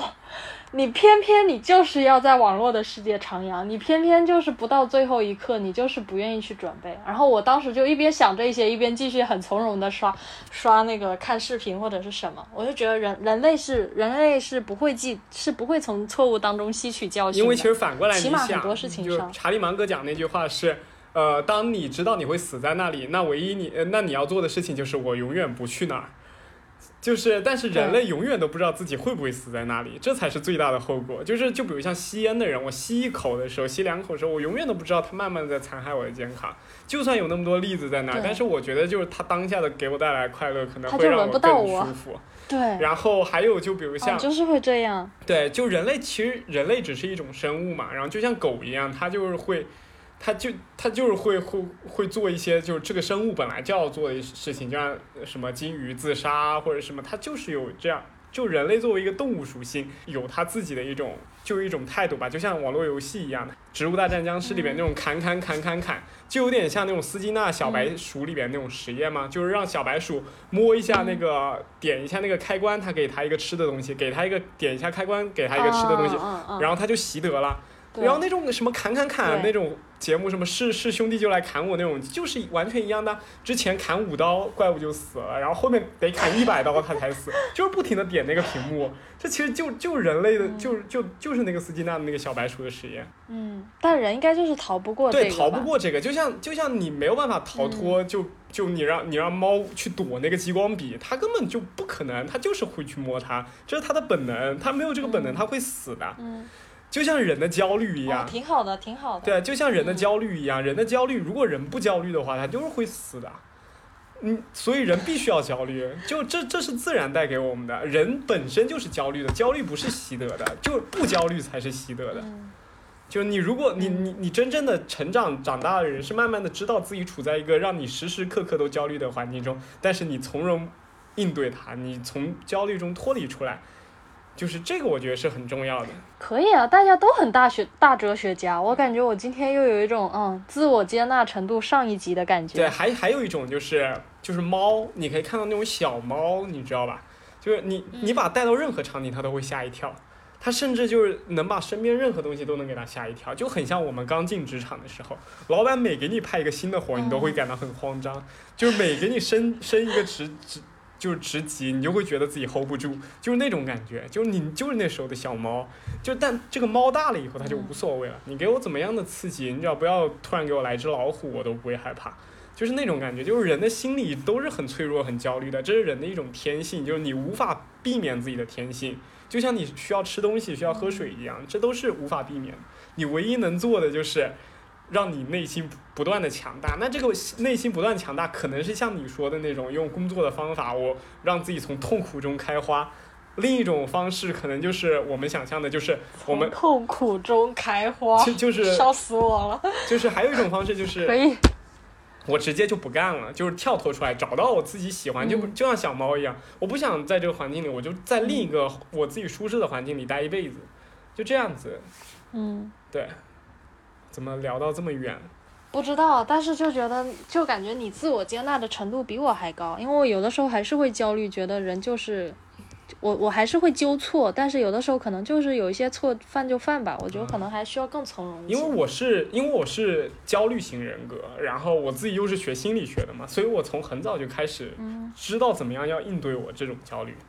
就是所以我现在对自己接纳程度很高，包括我对工作对于我的定义，就是我不希望它能给我带来太多焦虑，如果它给我带来太多的焦虑和痛苦的话，那我就直接跳脱出去，因为我知道我可以用用其他方式来占满我的生活，我我我又是一个极度自律的人，我可以做到。就是让工作能够那个我，但是如果这个工作不让我那么讨厌，甚至让我能有些成长，那不管它多多困难，我还是会继续下去。就我是这样子的一个心态嗯在做一个工作。挺好的呀。我们似乎还有一个话题要聊，我跟观众在这边介绍一下吧，就是呃，我们的莫池老师他之前有就是参加过乐队，然后作为一个你是架子鼓是吗？对，我，是架他是架子鼓鼓手，然后你给我们简单介绍一下你整个团队叫什么名字，以及他现在整个一个运运营模式吧。其实对于我们来说，就是组乐队其实也是一件机缘巧合的事情，但是这个机缘巧合它也是有一些就是充分必要条件的，就是。嗯，其实当时是因为我们都来深圳了，然后大家在深圳其实工作都很辛苦，那么，然后你可能在一个比较高强度的一个工作的环境下的话，你是嗯比较比较比较难有一个宣泄口，就是就是可能让你情绪上会觉得舒服。另一方面的话是太忙了，然后如果没有一个固定的行程在那里的话，其实你会发现，其实你已经离音乐这件事慢慢的越来越远了。嗯，那么可能音乐对于我来说就像是月亮一样，那么可能工作或者是生活就像是六便士一样。对，就是有的时候你有的时候要抬头看一看月亮，然后有的时候你就是要低头去捡，就是地下的这个六便士。对，然后然后当时有一个机机缘巧合，就是，呃，我我们学我们学校的校友会在在深圳想要举办活动，然后我们是为了是，然后当时可能就是身我当时那个身边的吉他手，他就是一个也是，他因为之前他在学校有组过一个那个短期的乐队，然后然后我们当时就想，哎，不然我们组一个乐队的节目，那我们可能当时就已经就找了一些人，就形成了一个初期的一个乐队的一个阵容。嗯。然后当时有一个特别值得一提，就是那个我我们的乐队的贝斯手也是女生，但嗯是其实她一直在那天被叫来练团之前，她都是弹吉他的，她从来没有弹过贝斯。所。以也是这样特别逗。然后她本来对，但是其实吉他跟贝斯它的一个有相通转变之处啊。它因为他们都是对他们有相通之处，所以它转变相对来说没那么难。但是，但是就是你知道，真正喜爱音乐的人，他们到最后就是他我我那个我们的贝斯手，就是自从第一次排练做了贝斯手之后，他就很从容的就一直在贝斯手的位置上。嗯，嗯，然后当时我们的乐队叫临时乐队，就是真正的就是临时的那个临时你知道吧？对，很符合你们然后然后凑的感觉。对，就是有一点，也不知道当时是怎么想的，就可能因为我是比较写实主义的吧，然后就觉得啊、那就叫临时乐队好了。但是后来后来大家就是，嗯，又觉得这个名字，就觉得啊、那就真的很临时。然后我们就说算了，那把那个零改成 zero，就是改成了那个临时乐队，嗯，你知道吗？我了解，不知道，我知道，哦就是了解那，就可以了。对我了解了，不知道听众了不了解，反正我们俩都了解。就是 zero，对，就是反正就是 zero o'clock，对，就是这个样子。OK，然后，然后组乐队这件事情，其实我以前有想过，但是我其实我也一直没有去实施，因为因为我不是一个特别主动的人。然后我我觉得其实我自己唱歌啊，或者我自己打鼓，其实我不一定要跟别人在一起，我一个人其实就有一个音乐的世界，其实也不算不开心，也算是挺开心的，嗯所以我还好，就这个开心的程度可能没有达到一百分，但是能达到八十分，所以我就很自很从容的，就我也没有什么一定要组乐队的心态。但是自从后来组完了之后，就你有了一个乐队的雏形，然后二零二零年疫情的时候，我们其实可能前面两年，就是一年可能有三四呃两三个月是在排练，其他时候都是歇业状态，因为大家工作都很忙。但疫情的时候，就大家就稍微闲了一些，然后就反正各种机缘巧合，然后我们就就觉得啊，不然的话，我们就是认真的，就是比较长期一点的来做这个乐队，然后就可能大家就会规划，比如说啊，我们一周。呃，一个月可能就是至少排一次，这个是底线嘛。嗯。那可能就是大家在群里面可能讨论就会多一些啊，就是自己想排什么样的歌，然后可能每周末大家就会问一下这周末有没有空，要不要出来排练，然后你就会发现很快一个月一次已经满足不了我们的一个就是这种对，然后就会变得就是可能大家有空周末就都会出来，然后再加上后来就是后来我们就尝试开始做创作，然后写自己的歌。那么写自己的歌这件事的话，会让你很有动力去，因为写自己的歌的话，就感觉是自己的宝贝一号，你知道吗？嗯就是你看到那是你的产出，每一个都是非常珍贵的，你就会很希望就是把它编出来，或者你就很希望可以见到它，它最终的样子是什么样的，或者是什么。就是做这件事情的话，会会让人。你你不你不会特别刻意的去做，因为其实我们每个人可能就是不同的时间点在群里面喊一句，就很快就可以组出来了。这不是一个特别需要硬逼的，对于我来说就是很自然的，嗯，就是你知道吧？就是我就是我了解，就是自然而然就是被推到这里就是兴趣，就嗯有点像我我我之前打篮球一样。我其实之前打篮球一直都很烂的，就是因为我小时候个子矮，没有那种嗯人愿意跟我一起打篮球。但是后面就是因为个子高了，然后又被嗯同学推动一下，然后就发现其实真的是自己比较喜欢的一件事情，然后就会去做它。对。但这个就是跟刚刚完全不同的两个话题，这个就是我们是愿意花这个时间去做这个事情的，但之前是我们不得不嗯花这个时间去做它，并且把这件事情给合理化掉，以及从中从不得不做的事情中，呃，获得一些自我的提升。然后，但乐队这件事情吧，我我我个人的感触是觉得，我其实之前会一直很懊恼，就是我怎么写不出歌来，或者是说很就觉得我我当时有一段时间特别忙，就是就忙到了我来深圳，我就想说，难道我来深圳就是为了过这样的生活吗？因为我当时其实我当时离开福州的时候，我想的是。我想的是，我想要有工作，就是想要在事业上有一定的发展，但是同时又希望可以有时间去兼顾我的音乐，嗯就是我需要足够夯实的自我的经济基基础，我才能有足够高的一个精神建筑。是的，那么我后来就发现，你一直在建你的经济建筑经济基础的时候，你很难去顾及到你的精神生活，所以所以中间有很长一段时间，我就就有一点迷失，就会觉得，嗯，在深圳是不是就这样了？就是还是就只能赚钱？那音乐如果碰不到的话，就就没有了吗？会有一个这个阶段，但是、嗯但是比较好的东西是。是一个是机缘巧合了，但一个是你还是会坚持着你自己喜欢做的事情。因为我后来组乐队，我还碰到很多就是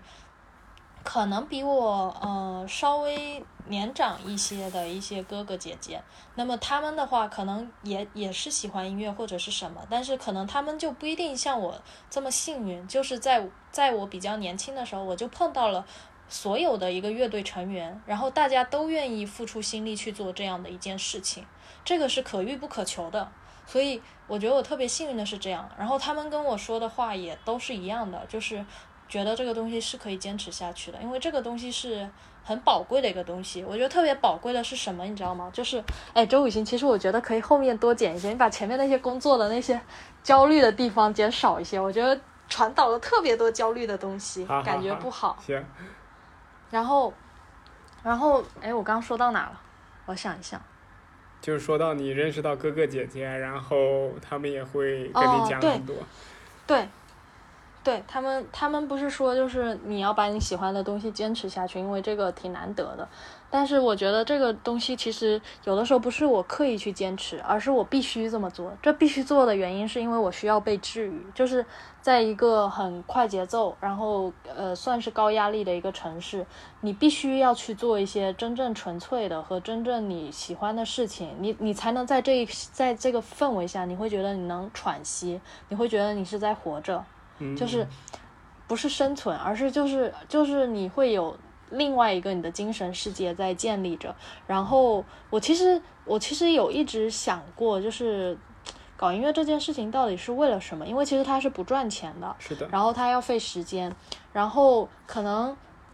像像我身边有一些朋友，他们可能是理性主义化的，那他们可能对于他们来说，可能投资啊或者是什么呀，就是这些来说可能是更重要的，因为它能直接化成钱。嗯嗯然后的，所以我有的时候，因为因为我其实是一个比较会去反思自己的人，所以就是不管别人说什么，我都会去想啊，我是不是这样子？但是我不一定会改变，但是我一定会去想，就是那么我这么做是对或者不对？那么如果不管对或者不对，那么我这么做的原因是什么？我我想了很长一段时间，就是，嗯、我为什么会一直做音乐呢？就是做这件事情的话，它到底意义在哪里？它只是纯，它就是一个穷开心吗？还是什么？嗯那我后来发现，就是它能让我特别好的，就是你可以在只因为只有在音乐的世界里，你是可以百分百做自己的，就是除了在这样子一个你建造的完全属于你的世界之外，你可能在工作中、你在生活中，你必须要去权衡很多东西。那么你你你不可能是一个完全的自我，因为你的自我一定是跟人的关系中间有一个动态平衡的是。的，但是呃，最鲜明的你自己和最可能最最敢想、最跳跃的你自己，在乐队中是可以实现的。在乐队当当中呢，虽然每一个成员他的想法都不一样，每个人可能音乐偏好也都不同，但是他比较好，我觉得我们乐队比较好的一点是，每个乐队成员我们会。我们会照顾彼此的想法，就是比如说，呃，我写出了歌，那么他们愿意和我一起把这个作品写出来。比如说，另外一个成员他这个时候可能想要排哪一个歌手的歌，我们会跟着他的想法走来排他的歌。嗯那么，那么前一前一者是以你为，就是应该这么说，就是前一者是以你为中心，然后大家来帮你做这件事，让你可以完全凸显你自己和表达出你所有的想法。另一方面的话，当你去就是可能去。呃，跟随着别人的一些音乐想法去做他的事情的时候，你会发现，怎么说呢？就是你会尝试不同的音乐风格，然后你会发现，哦，跟着他的想法走，其实也是一个很不错，然后是一个打配合，然后是一个去新的一个尝试的一个想法，然后你会发现也很开心。所以，所以我觉得做乐队其实最重要的，就是开心虽然前面。说人活着最快乐的就是开心，最重要的就是开心。，因为开心的话，这我笑死了。因为我今天刚好看《奇葩说》最后一期的辩题是这个，但是我觉得，但我觉得话，开心是很重要。但是我其实一个人，很多人其实一个人玩音乐也开心。在乐队里面，我觉得更重要的是你能找得到志同道合的伙伴，在音乐上。对，因为我们乐队的话，我觉得还是比较纯粹的。因为大家，大家，因为其实有一些乐队，它可能是商业乐队，他们排练好了，他就是赚钱可能要出去商演，要赚钱，然后要什么。或者是我一定要做重金属风格，我一定就是要做摇滚。但我们乐队没有，我们乐队就是大家都比较纯粹一点。就是我我现在就是只要到了这个乐队排练时，大家就是一种可能就是从现实世界逃离，就是大家就是一种纯粹的为了音乐而开心，为了音乐放松，大家一起玩玩音乐。那么。就是一种这样的目的，所以因为当大家都处在这样的一个目的的时候，你不会有什么压力，你就会很自然而然的可能就是，对你不需要在这个地方焦虑，你在这个地方可以做最真实的你自己，你也不需要去隐藏，因为像可能像你之前说的，你说你感觉可能。就是在工作中跟同事是做不了朋友，或者是很少有机会。其实，其实我觉得是挺正常的。就是包括我，我在工作的时候，可能面对客户跟面对同事是一个状态，面对同事和客户，以及面对我自己真实生活圈中的朋友，或者是呃其他的一些渠道接触的人，都是不一样的。因为你在接触每个不同的群体，你就会有一个不同的你自己。是的。然后这个这个这个人跟人之间的距离就就跟就会跟很多因素有关了，那可能就是跟环境、跟利益、跟你的情感、跟你的一个呃关系的一个目的，各类吧都会有关系。但是在乐队中就很庆幸的就是很纯粹，我就很喜欢。嗯，我觉得这一点让你觉得很舒服，有就是刚刚你说的有两个点，第一个首先是你对乐队。和乐音乐这两件事情本身就就是一个很很喜爱的一个状态。还有一点就是你在这个群体中，你觉得很放松、很自在，你愿意在这个群群体里面生存，就是跟他们一起享受你自己喜欢的东西。所以这两点结合之下，会让你觉得这种音乐带来带给你的乐趣会有点 double 就这种感觉，就会很多吧。因为因为我其实还蛮羡慕的，就是因为。就比如像我嘛，就是我平时乐趣一般就是自己一个人，就是打打球。现在在福州也没有朋友，也没有同学什么，就很难加入到一个群体当中。然后为什么我来录这个播客，原因也是我能更多的跟就是之前身边的一些朋友啊，再进行一些思想上的交流吧。所以我觉得在成长的一个过程中，就是。到了你成年以后，尤其工作以后，你慢慢的身边的同同事越来越多，但朋友就会越来越少。嗯，就真正的你们没有利益关系，以及没有那种就是同事之间的那种那种比较 fake 的那种感觉的就比较少。但真真实的就是很懂你，然后了解你，以及你愿意跟他去分享的人太少。就我觉我所以我觉得因为就人的戒戒心更重了。呃，上两期吧，就那个赵同学讲的，就是人和人之间，他是作为一个留学生嘛，他就讲的人和人之间的距离就是就是很远了，就不像小时候我给你一颗糖，你就能跟我就是扯皮半天，我也对你没有任何的敌意，就这种感觉，就不是那种发自心里的喜爱和想跟你做朋友，而是那种我不得不跟你有所接触和交流。我觉得这个，我觉得这个跟我们。越来越长大以后，然后就是各种取向越来越功利化也有关系，就好像做什么事情一定要有什么目的，或者一定要为了什么才做，不然就很浪费。嗯，我觉得有的时候好像有的时候是有一些价值观取向是这个样子的，包括可能交朋友。我确实没有跟哪一个同事真的能做成特别好的朋友，或者自我暴露过多，因为我我始终觉得是危险的。我知道我是一个我是一个特别谨慎的人，但是你确实会碰到有一些人，他是你觉得啊，如果我们在公司之外碰到，就是你一些想法上其实是可以共通的。对对对，那么你你你可以其实去跟他沟通一些跟工作没有关系的事情。那么我觉得那样子做某一部分的朋友是可以的，但是无论如何。跟嗯，跟出社会之前的朋友还是不太一样，但是这也是还是要具体看，因为有一些人如果真的特别投缘，嗯，辞职以后是可以做朋友的。是的，是的，我觉得很多人就 是在辞职之后跟自己的之前的同事做成了很好的朋友，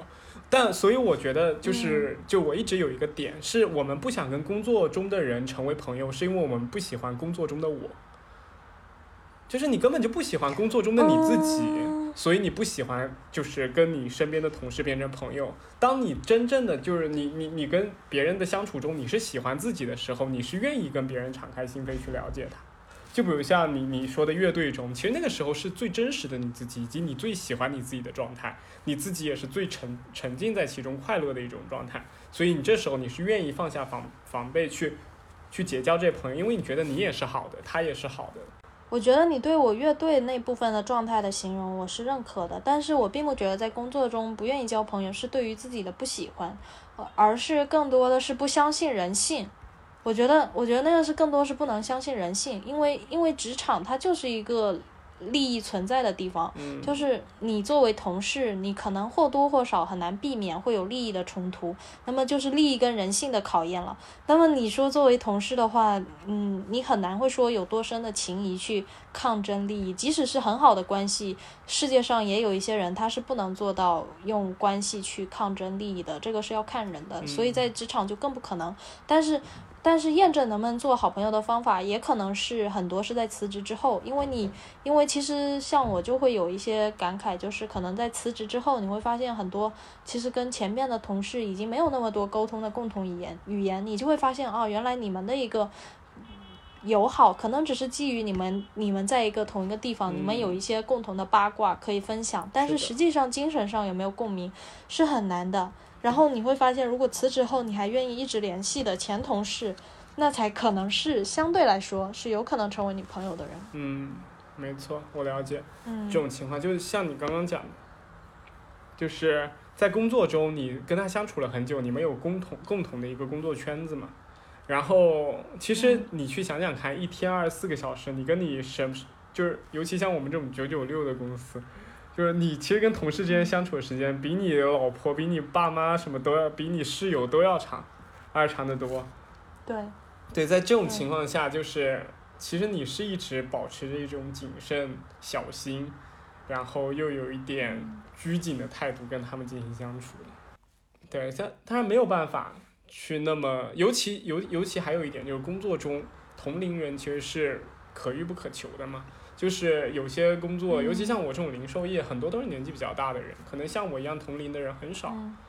然后再加上这是年龄是一点，还有一点是知识背景完全不一样，就是你们有可能就学历也各异，然后经历也各异，然后家庭也各异，就是就是它就是一个小社会，你就很难正好在你部门那几个人十几个人中挑出一个你灵魂非常就是跟你非常一致的人。对，对，但是在这个兴兴趣上面，本来就是当一个人，就比如像我跟你，我们两个已经有共同兴趣的情况下，很容易我们就成为朋友了，因为我们本来就是在这我方面们有什么共同兴趣啊？不是，我举个例子，我们两个是没有。哦，对，我是我心里纳闷了一下。我就就比如像两个人如果有共同兴趣，是不是他们俩就更容易就是从这一点出发去发散更多他们可以在一起就是谈论的话题也好，或者是相近的一些嗯兴趣也好。对，确实是属于这个样子。我觉得还是个人状态的问题吧。嗯但是其实本来就不应该奢求在每一个场合都能够交到朋友。如果每个朋友都那么好交，那你交到的朋友岂不是显得很廉价？对，可是人就是因为很难找到很难匹配的朋友或者爱人，那那些人才会显得很珍贵。是的，嗯，而且就根据自己时间的不同，就时间推移，你工作的不同，地点的不同，然后你年龄的不同，你可能身边那些重要的人也会改变嘛。就是你可能跟之前的人还是那么熟，但是，但是你你嗯你有时候再见到他，可能很久没有见了，很久没有聊，你再见到他本人，跟他在就喝个下午茶，会有一种恍如隔世的感觉，就还是会有的。对我经常有这种感觉，嗯，但其实有的时候这个是没有办法避免的，就是这就是人可能就是必须要接受的一件事情，就是就是因为每个人的人生的路径不一样，就是可能就是你走的这一段路，跟跟他走的这一段路，可能只是在某个时间有重合，然后接下来你们可能就会发散开，就各自各过各自的人生，但是在各自的平行线上望着对方，觉得对方过得好，我觉得也算是一种挺好的事情。对对，我对我印象很深刻，是我上个月刚看一本很有名的书，叫《偷影子的人》，不知道你有没有看过？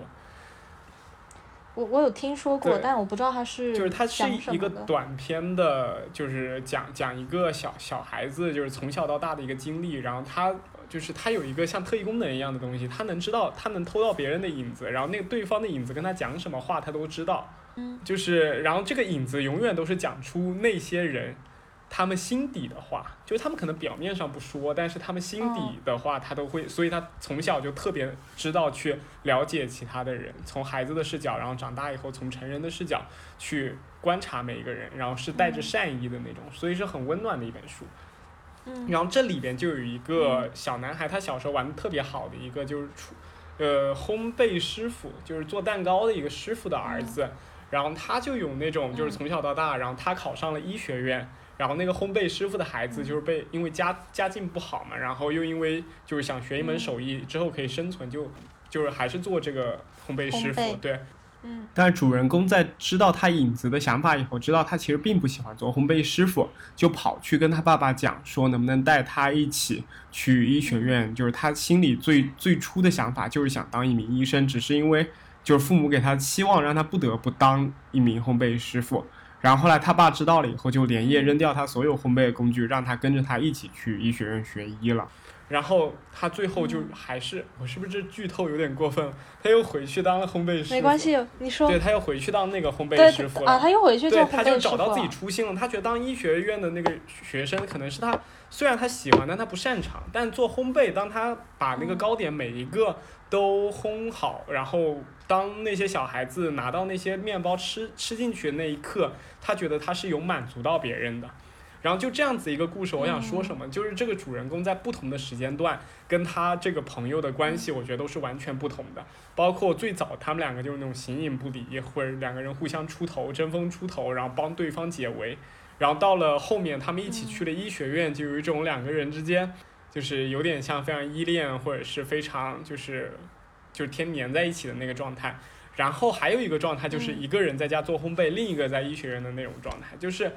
文文章里边就整个文章有写了他们的这个相处模式，让我觉得就就感觉虽然都是同一个朋友，但是在不同的时间经历，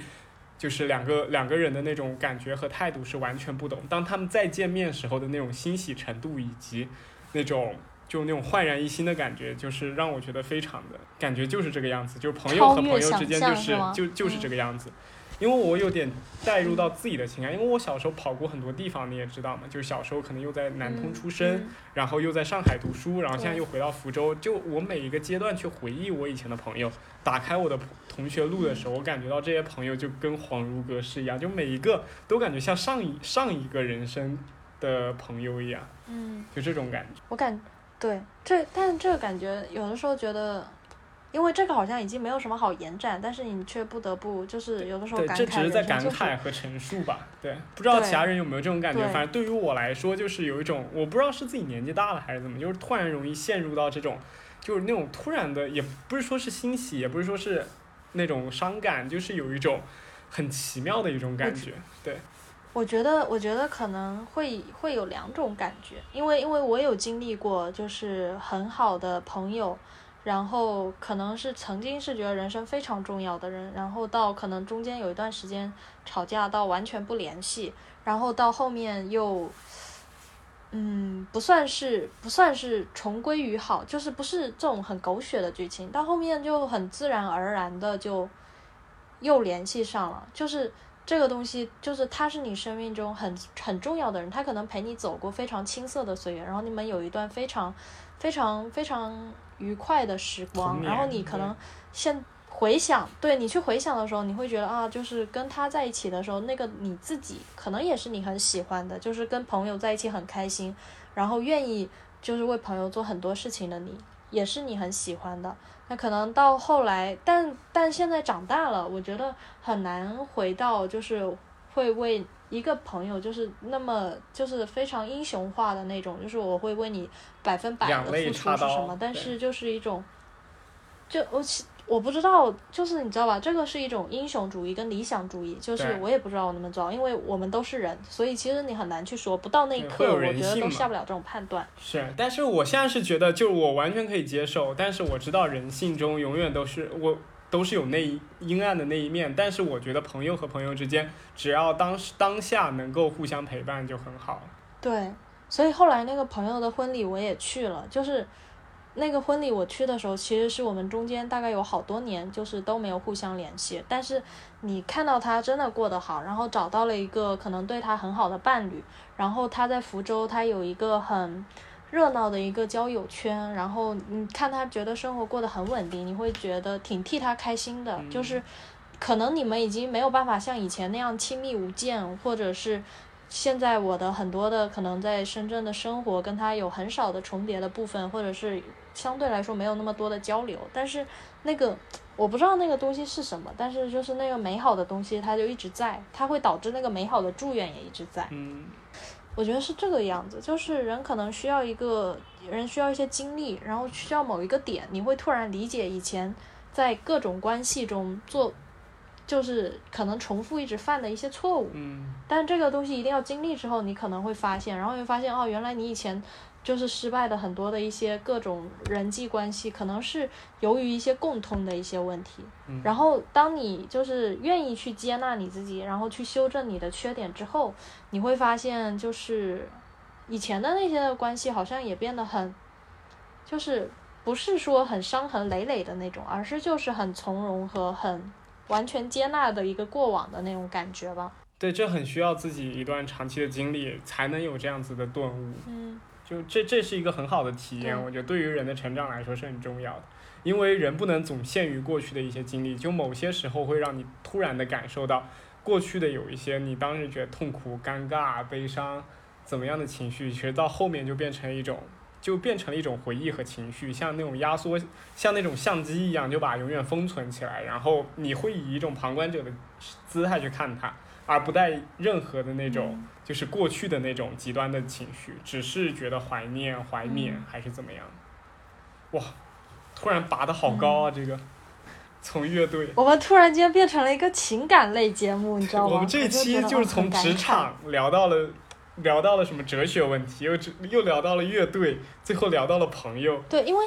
因为，因为，因为你知道吧？其实。乐队是一个特别理想化的东西，就是就是它绝对应就是怎么说呢？它是现实存在的，但是如果你不是把它当做一个事业，当做事业其实也是一个很勇敢的决定了，因为我觉得没有那么容易，但是。把它做成一个纯理想的一个寄托之处的话，其实我觉得，因为不是每个人都会搞乐队，也不是每个人可能都会打篮球，也不是每个人都是一个诗人或者是什么，但是它代表的就是我刚刚说的月亮。那这个月亮可以是这一些艺术类的东西，也可以是你的朋友，也可以是你的爱人，也可以是你自己闲暇处理的一些时光。它算是一些你心里稍微比较偏理想和偏。浪漫和偏纯粹的一些东西。那前面最开始说的那些职场，我觉得它就是属于很务实的。你，你即使有这这一些这么多浪漫和理想的东西，你必须要有，你必须要有物质支撑，就是所谓的经济基基础决定上层建筑嘛。就是无论如何，你要有让自己有独立的能力。那我觉得就是所谓的六便士。所以就是人就是一直在月亮跟六便士之间不停的徘徊和不停的等。嗯，但是。这个这个动态平衡到底应该是什么是什么样的？每个人都看每一个人，每个人都不同。而且而且而且，对于有一些极端的人来说，也许也许极度的月亮或者是极度的六便士，在他们的人生中就够了，也是有这样的人的。这样子的人，你很难去评判。我觉得有一点就是极度的，就比如像有些工作狂，极度的点就在于，可能极度的六便士就是他的月亮。也许是，也许是这个样子。这个，这个我倒是没有想过诶。但是就是，反正就是一种选择吧。我也不知道该怎么说。这其实就很像那那个《月亮和六便士》那本书里的那个主人公一样。他就是他其实是想做一个画家的，但是他就是因为成立了一个家庭，那么可能前半生就非常兢兢业业的，就是呃赚钱，然后。支撑整个家庭的一个什么花费啊之类的，那么他前半生就一直可能就极度的六便士，但是极度的六便士带来的就是后半生的极度的月亮，嗯，所以他就突然抛弃妻子不工作，自己一个人跑去，就是去找了，就是自己一个人租了一个小房间，然后就从此不再不再管家庭的事情，就一直在画画，画到死。我这样说很像特别的简单粗暴啊，因为我有点这个忘了。书中其实有很多具体的描述，他当时整个心理过程对你，你你说到这本书刚刚的情节，我就会想到之前也是前两个月看的一本书，叫《当尼采哭泣》嘛，就是它里面的那个主人公也嗯是，他就是从他是一个心理治疗师，也是在自己的职业中旬嗯五五六十岁的时候，突然发现自己其实好像感觉想逃离掉自己的家庭、自己的工作，然后他特别想跟自己一个治疗。跟自己的一个患者就是远走他乡，嗯。就是私奔的那种感觉。嗯。然后后面就是嗯。他带着这种情绪，然后做了一个梦，就是其实不是他做的梦，是弗洛伊德当时给他做了一个那种催眠疗法，然后他真正的知道了自己，嗯。呃，如果跟那个患者私奔以后的处境好像也并不好，就是那个患者可能只是在他治疗的时候需要他，不需要治疗的时候，他其实可能也没有那么需要他的时候，就他觉得自己被抛弃了，甚至跟其他的所有东西都再见了以后，也获不得一个更好的陪伴。然后他当时就突然顿悟了，嗯我其实之前的那种想法是错的，我没有必要逃脱掉我自己现在的家庭和事业，然后他又重新回归了，就这样一个故事。我觉得这个就是中年危机吧，就是人总有这么一刻，就是想跟过去的自己告别，但这个时机什么时候应该到来，然后到来了以后应该怎么做，其实也是因人而异而异的。但我觉得每个人都会做做到很好的选择。是吧？我特别我特别好奇，就是他说到他被催眠之后，他觉得那个患者就是只有在需要的时候才需要他陪伴，他不需要的时候就不需要他陪伴了。所以他的那个他的那个有一个让他觉得有七年或者中年危机的那个，就是那个痛点就在于被需求感吗？还是什么？呃因为人其实是我发现其实有很强的被需求感。是首先一点是他他在性上面的一种，就是就是因为他跟他老婆之间好像对之间已经就太久，他们生了五个孩子嘛，然后他觉得可能已经没有哦新鲜感，他想追求一些更刺激的，或者是这个患者的肉体给他带来一些非常美好的幻想。然后还有一点就是他觉得疲于现在的工作，就有点职业倦怠加中年危机嘛，所以他就觉得自己想逃，嗯想逃离之前这种环境。但是他却不知道，嗯其实这样子的一个环境是他之前打拼多年，以及就是真的是，就别人都很羡慕的一样一个生活。哎，那那还有一个我刚刚特别好奇的，说是弗洛伊德给他催眠，然后让他可能相对来说更了解了他一些真实的一些需求和想法。但是人其实，在大部分时候，其实人自己应该都想不太明白自己到底到底是怎么想的，或者自己到底想要什么。嗯、他那个弗洛伊德给他催眠，只是催眠了他真的跟那个患者就远走高飞以后的那些场景，就是让他真实的去体验了一下，有点像小时候看哆啦 A 梦那个未来探测的那个望远镜，哦，就是那种感觉。理解了。对，然后他就突所以他只是美化了另一种可能性而已。对他，我觉得他可能只是真实的经历了另一种，就是他其实就是以他的心态去哦经历了这样的事情，其实他发现自己其实也并不喜欢。有的时候你没有经历，就会对它有很大的幻想，就是比如像我举一个例子吧，就是。嗯，当你在一个极度讨厌的工作中的时候，任何一个别的新鲜的一个机会，你都觉得它很美妙，但其实不一定。就是你之前的那个痛苦的点，可能只是因为你真的很讨厌它，你你就算没有这个机会点，你也想逃。但是当一个东西正好这个时候进入的时候，你会特别容易被它给吸引，就是因为你本来就是是对你本来就厌恶另一个了，但这个时候做决定其实是很危险。嗯，因为大大部分其实你还不搞不清楚自己在什么状态。对，所以我这个这个其实再再再再往深远了去引申，就是之前大学生裸贷，就是那时候你根本不知道自己要什么，你就缺钱。那在这种情况下，你在缺钱这样极度缺钱的一个环境下的时候，你又有很高的物质欲望，你想买奢侈品，你想买化妆品，那你只能去选择这样一个嗯非常对于成年人来说非常不解以及非常最差的一种方式去达成这个目的。嗯，对所以整个选这就是选择，怎么又谈到选择？就我们就是我们就是一个很跳痛的没关系，我们的播播客本来的主题已经到对我们其实今天所有的呃想聊的，我们也都已经聊完了，然后剩下就是我们从嗯就话题中引申开来的一些部分。但其实我觉得人有的时候想太多，因为我觉得这是我的毛病，就是就是我们可能就是思思想了各种各式的一个情况或者是什么，但是有的时候行动可能就远远的少于你脑袋里想的东西，所以我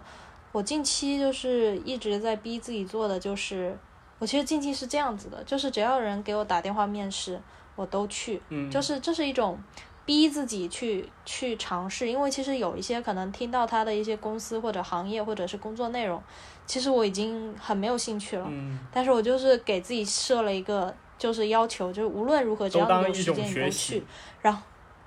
对，然后我就都去了，但是都去了以后，后来有的时候会发现，哦，你去了一次以后，你发现你的想法会改变，嗯。然后会发现，或者去了一次以后，即使这是你不喜欢，但是你会碰到一些你觉得谈吐，或者是思维，或者是他跟你在聊一些东西的时候，要么是让你觉得很惊艳，就是这个人哦，你觉得他很厉害；要么你就觉得他很坦诚。那我觉得这种这种这种沟通都是有意义的，我会觉得就没有在浪费我的时间。然后，然后因为在 gap 的期间嘛，然后可能之前就补了很多形而上的东西，因为之前的那个能量能量输出太多了。然后你在你在输出那些形而你在输入这些形而上的时候，你会发现人生最后还是就是要落实到具体操作上，不然有那么多道理，其实也没有什么用，都是你脑子空想的。因为人人因为世界上最大的距离其实就是知道和做到。是的，就是你当然知道怎，当然知道这些应该怎么做，但是真正能做到，你会发现中间有非常多弯弯绕绕的困难。但是，但是其实有时候做了也不一定会按你预想的方式，就是那样前进，但是它会有意外的惊喜，然后我就会觉得其实还蛮有意思的，然后。然后，然后我就会觉得，其实是一个在寻找自己的过程。因为其实我在大学毕业的时候，我算是一个没有怎么太去寻找工作的，就是算是逃避了那一段。嗯所以可能在别人在疯狂投简历的时候，我我可能是逃避在琴行，或者是就是做做一做，只是做了一份很简单的财务实习而已。嗯那我觉得这那段的经历好像就弥补到我现在了，就有一种你知道，我我我现在近就是这一两年，我逐渐有一种感觉，就是人就是你在过往逃避的那些东西，你可以逃避得了一时，但是你后来会发现，你可能会一直在你逃避的那些事情上，你就继续会绊脚，嗯直到你愿意去面对它。所以我在这一刻，我就突然觉得，因为我接到了一些 offer，或者是有一有，其实也有家人给我介绍工作，但是但是我犹豫了很久，就是我会觉得，就是我难道是一个特别不务实的人？为什么不愿意去，或者为什么就是不愿意去工作呢？但是我后来犹豫了很久，我就会觉得，一个是可能真的不是我想做的，另一方面是我发现在不断的面试的过程中，我好像才逐渐的在想，其实其实不是别人的问题，是我的问题。就有一个面试官，当时他就他就问我了一些问题，然后我反问了他，然后后来那个猎头跟我说，就是你问的问题就是都没有基于长期思考的，所以他说他们也没有什么倾向跟你在那个进行下一轮面试，除非你有意愿就是长期。我当下我我有一刻我就突然。就那刻我就顿悟，我就觉得啊，其实这是我的问题，因为我自己还没有想清楚我要什么，所以我给别人反馈的其实很少。就是那一次面试完之后，然后后来在每一轮面试，你都会有一个新的感悟跟想法，就是我到底要什么？我觉得这件事很重要，所以我还一直在寻找的这个过程当中，即使即使找到了一份我可能相对来说比较熟悉的工作，那么我觉得其实我到底要什么，是可能也是人要不停的问自己的事情，嗯，这是一个长期的要问的问题，可能，每个时间段也都不同，就是我们可能还没有到中年的那个那个年龄吧，但是我们也会有我们自己现在真正要寻找的东西，这就是人存在的意义嘛。就是动物们是没有希望和绝望的，但是人有，就这个嗯是我们完全不一样的意义。否则人这么聪明，早就自杀了。但我们这不是宣扬自杀不，是我对，我觉得人这么聪明，嗯其实知道自己人生生到最后就是死亡，就是痛苦。其实嗯人早会早就死了，但上帝在创造我们的时候，给我们增加了一个属性，就是给了我们希望，让我们知道未来的路还是好的，让我们知道以后还是会越来越好的，让我们知道未来的事情起码是自己就是期待以及可以去体验的事情，所以我们就选择了不去，就是不去结束自己。就我觉得这是神在创造人这个特定的群体以后，给人赋予的这样的一个新的属性。嗯，确实，希望这个东西其实还挺重要的。我觉得其实，嗯，用俗一点的话，就是你打鸡血就是会，你知道吧？就是这东西会让你就是有动力往前走。我觉得就像是其就像是世界上其实本没有什么意义，所有的意义都是人自己赋予的。因为你有的时候不这么做的话，你会活得很痛苦，所以你必须要有一些这些形而上的东西。嗯，所以，所以我才觉得月亮和六便士是应该要就是同时存在，或者是只是只是说在每一个阶段占的比重不同而已。对对。我觉得可以用这里做 ending，因为就已经升华到这里了。今天今天真的是我们、我们跟听众讲，就是之前可能我们按照大纲讲完，就差不多一个半小时都结束了。这回是真的，我们在大纲之外又延展了很多新的东西，然后我们也聊了接近两个半小时，但最后剪辑出来我不知道多少时长。就我还是希望能还原到最初的那些东西都给听众呈现。然后还有今天我们这档播客的那个中途，我们推荐了很多书和一些作品嘛，然后我到时候在延展阅读上面也会给听众整理下来，然后呃，大家可以就是如果感兴趣的话可以去阅读。对，然后很开心今天我们请到了莫迟老师。对，还是很拗口。然后我觉得就是莫迟老师可能在这一段时间有很多的想法，然后他也是一个，就是我觉得是一个很很很会表达的人，所以我希望之后能够经常来到我们播客来做客。第一次被人夸很会表达，可以继续。对，如果喜欢我们的播客，大家请选择订阅我们的播客，谢谢。我们会长期以来给你们，就是每周都会推送一些精彩的观点、知识，或者是一些人生的一些态度吧。然后也希望能够长期的陪伴你们。那我们就下期见了，拜拜。下期不是我了，拜拜。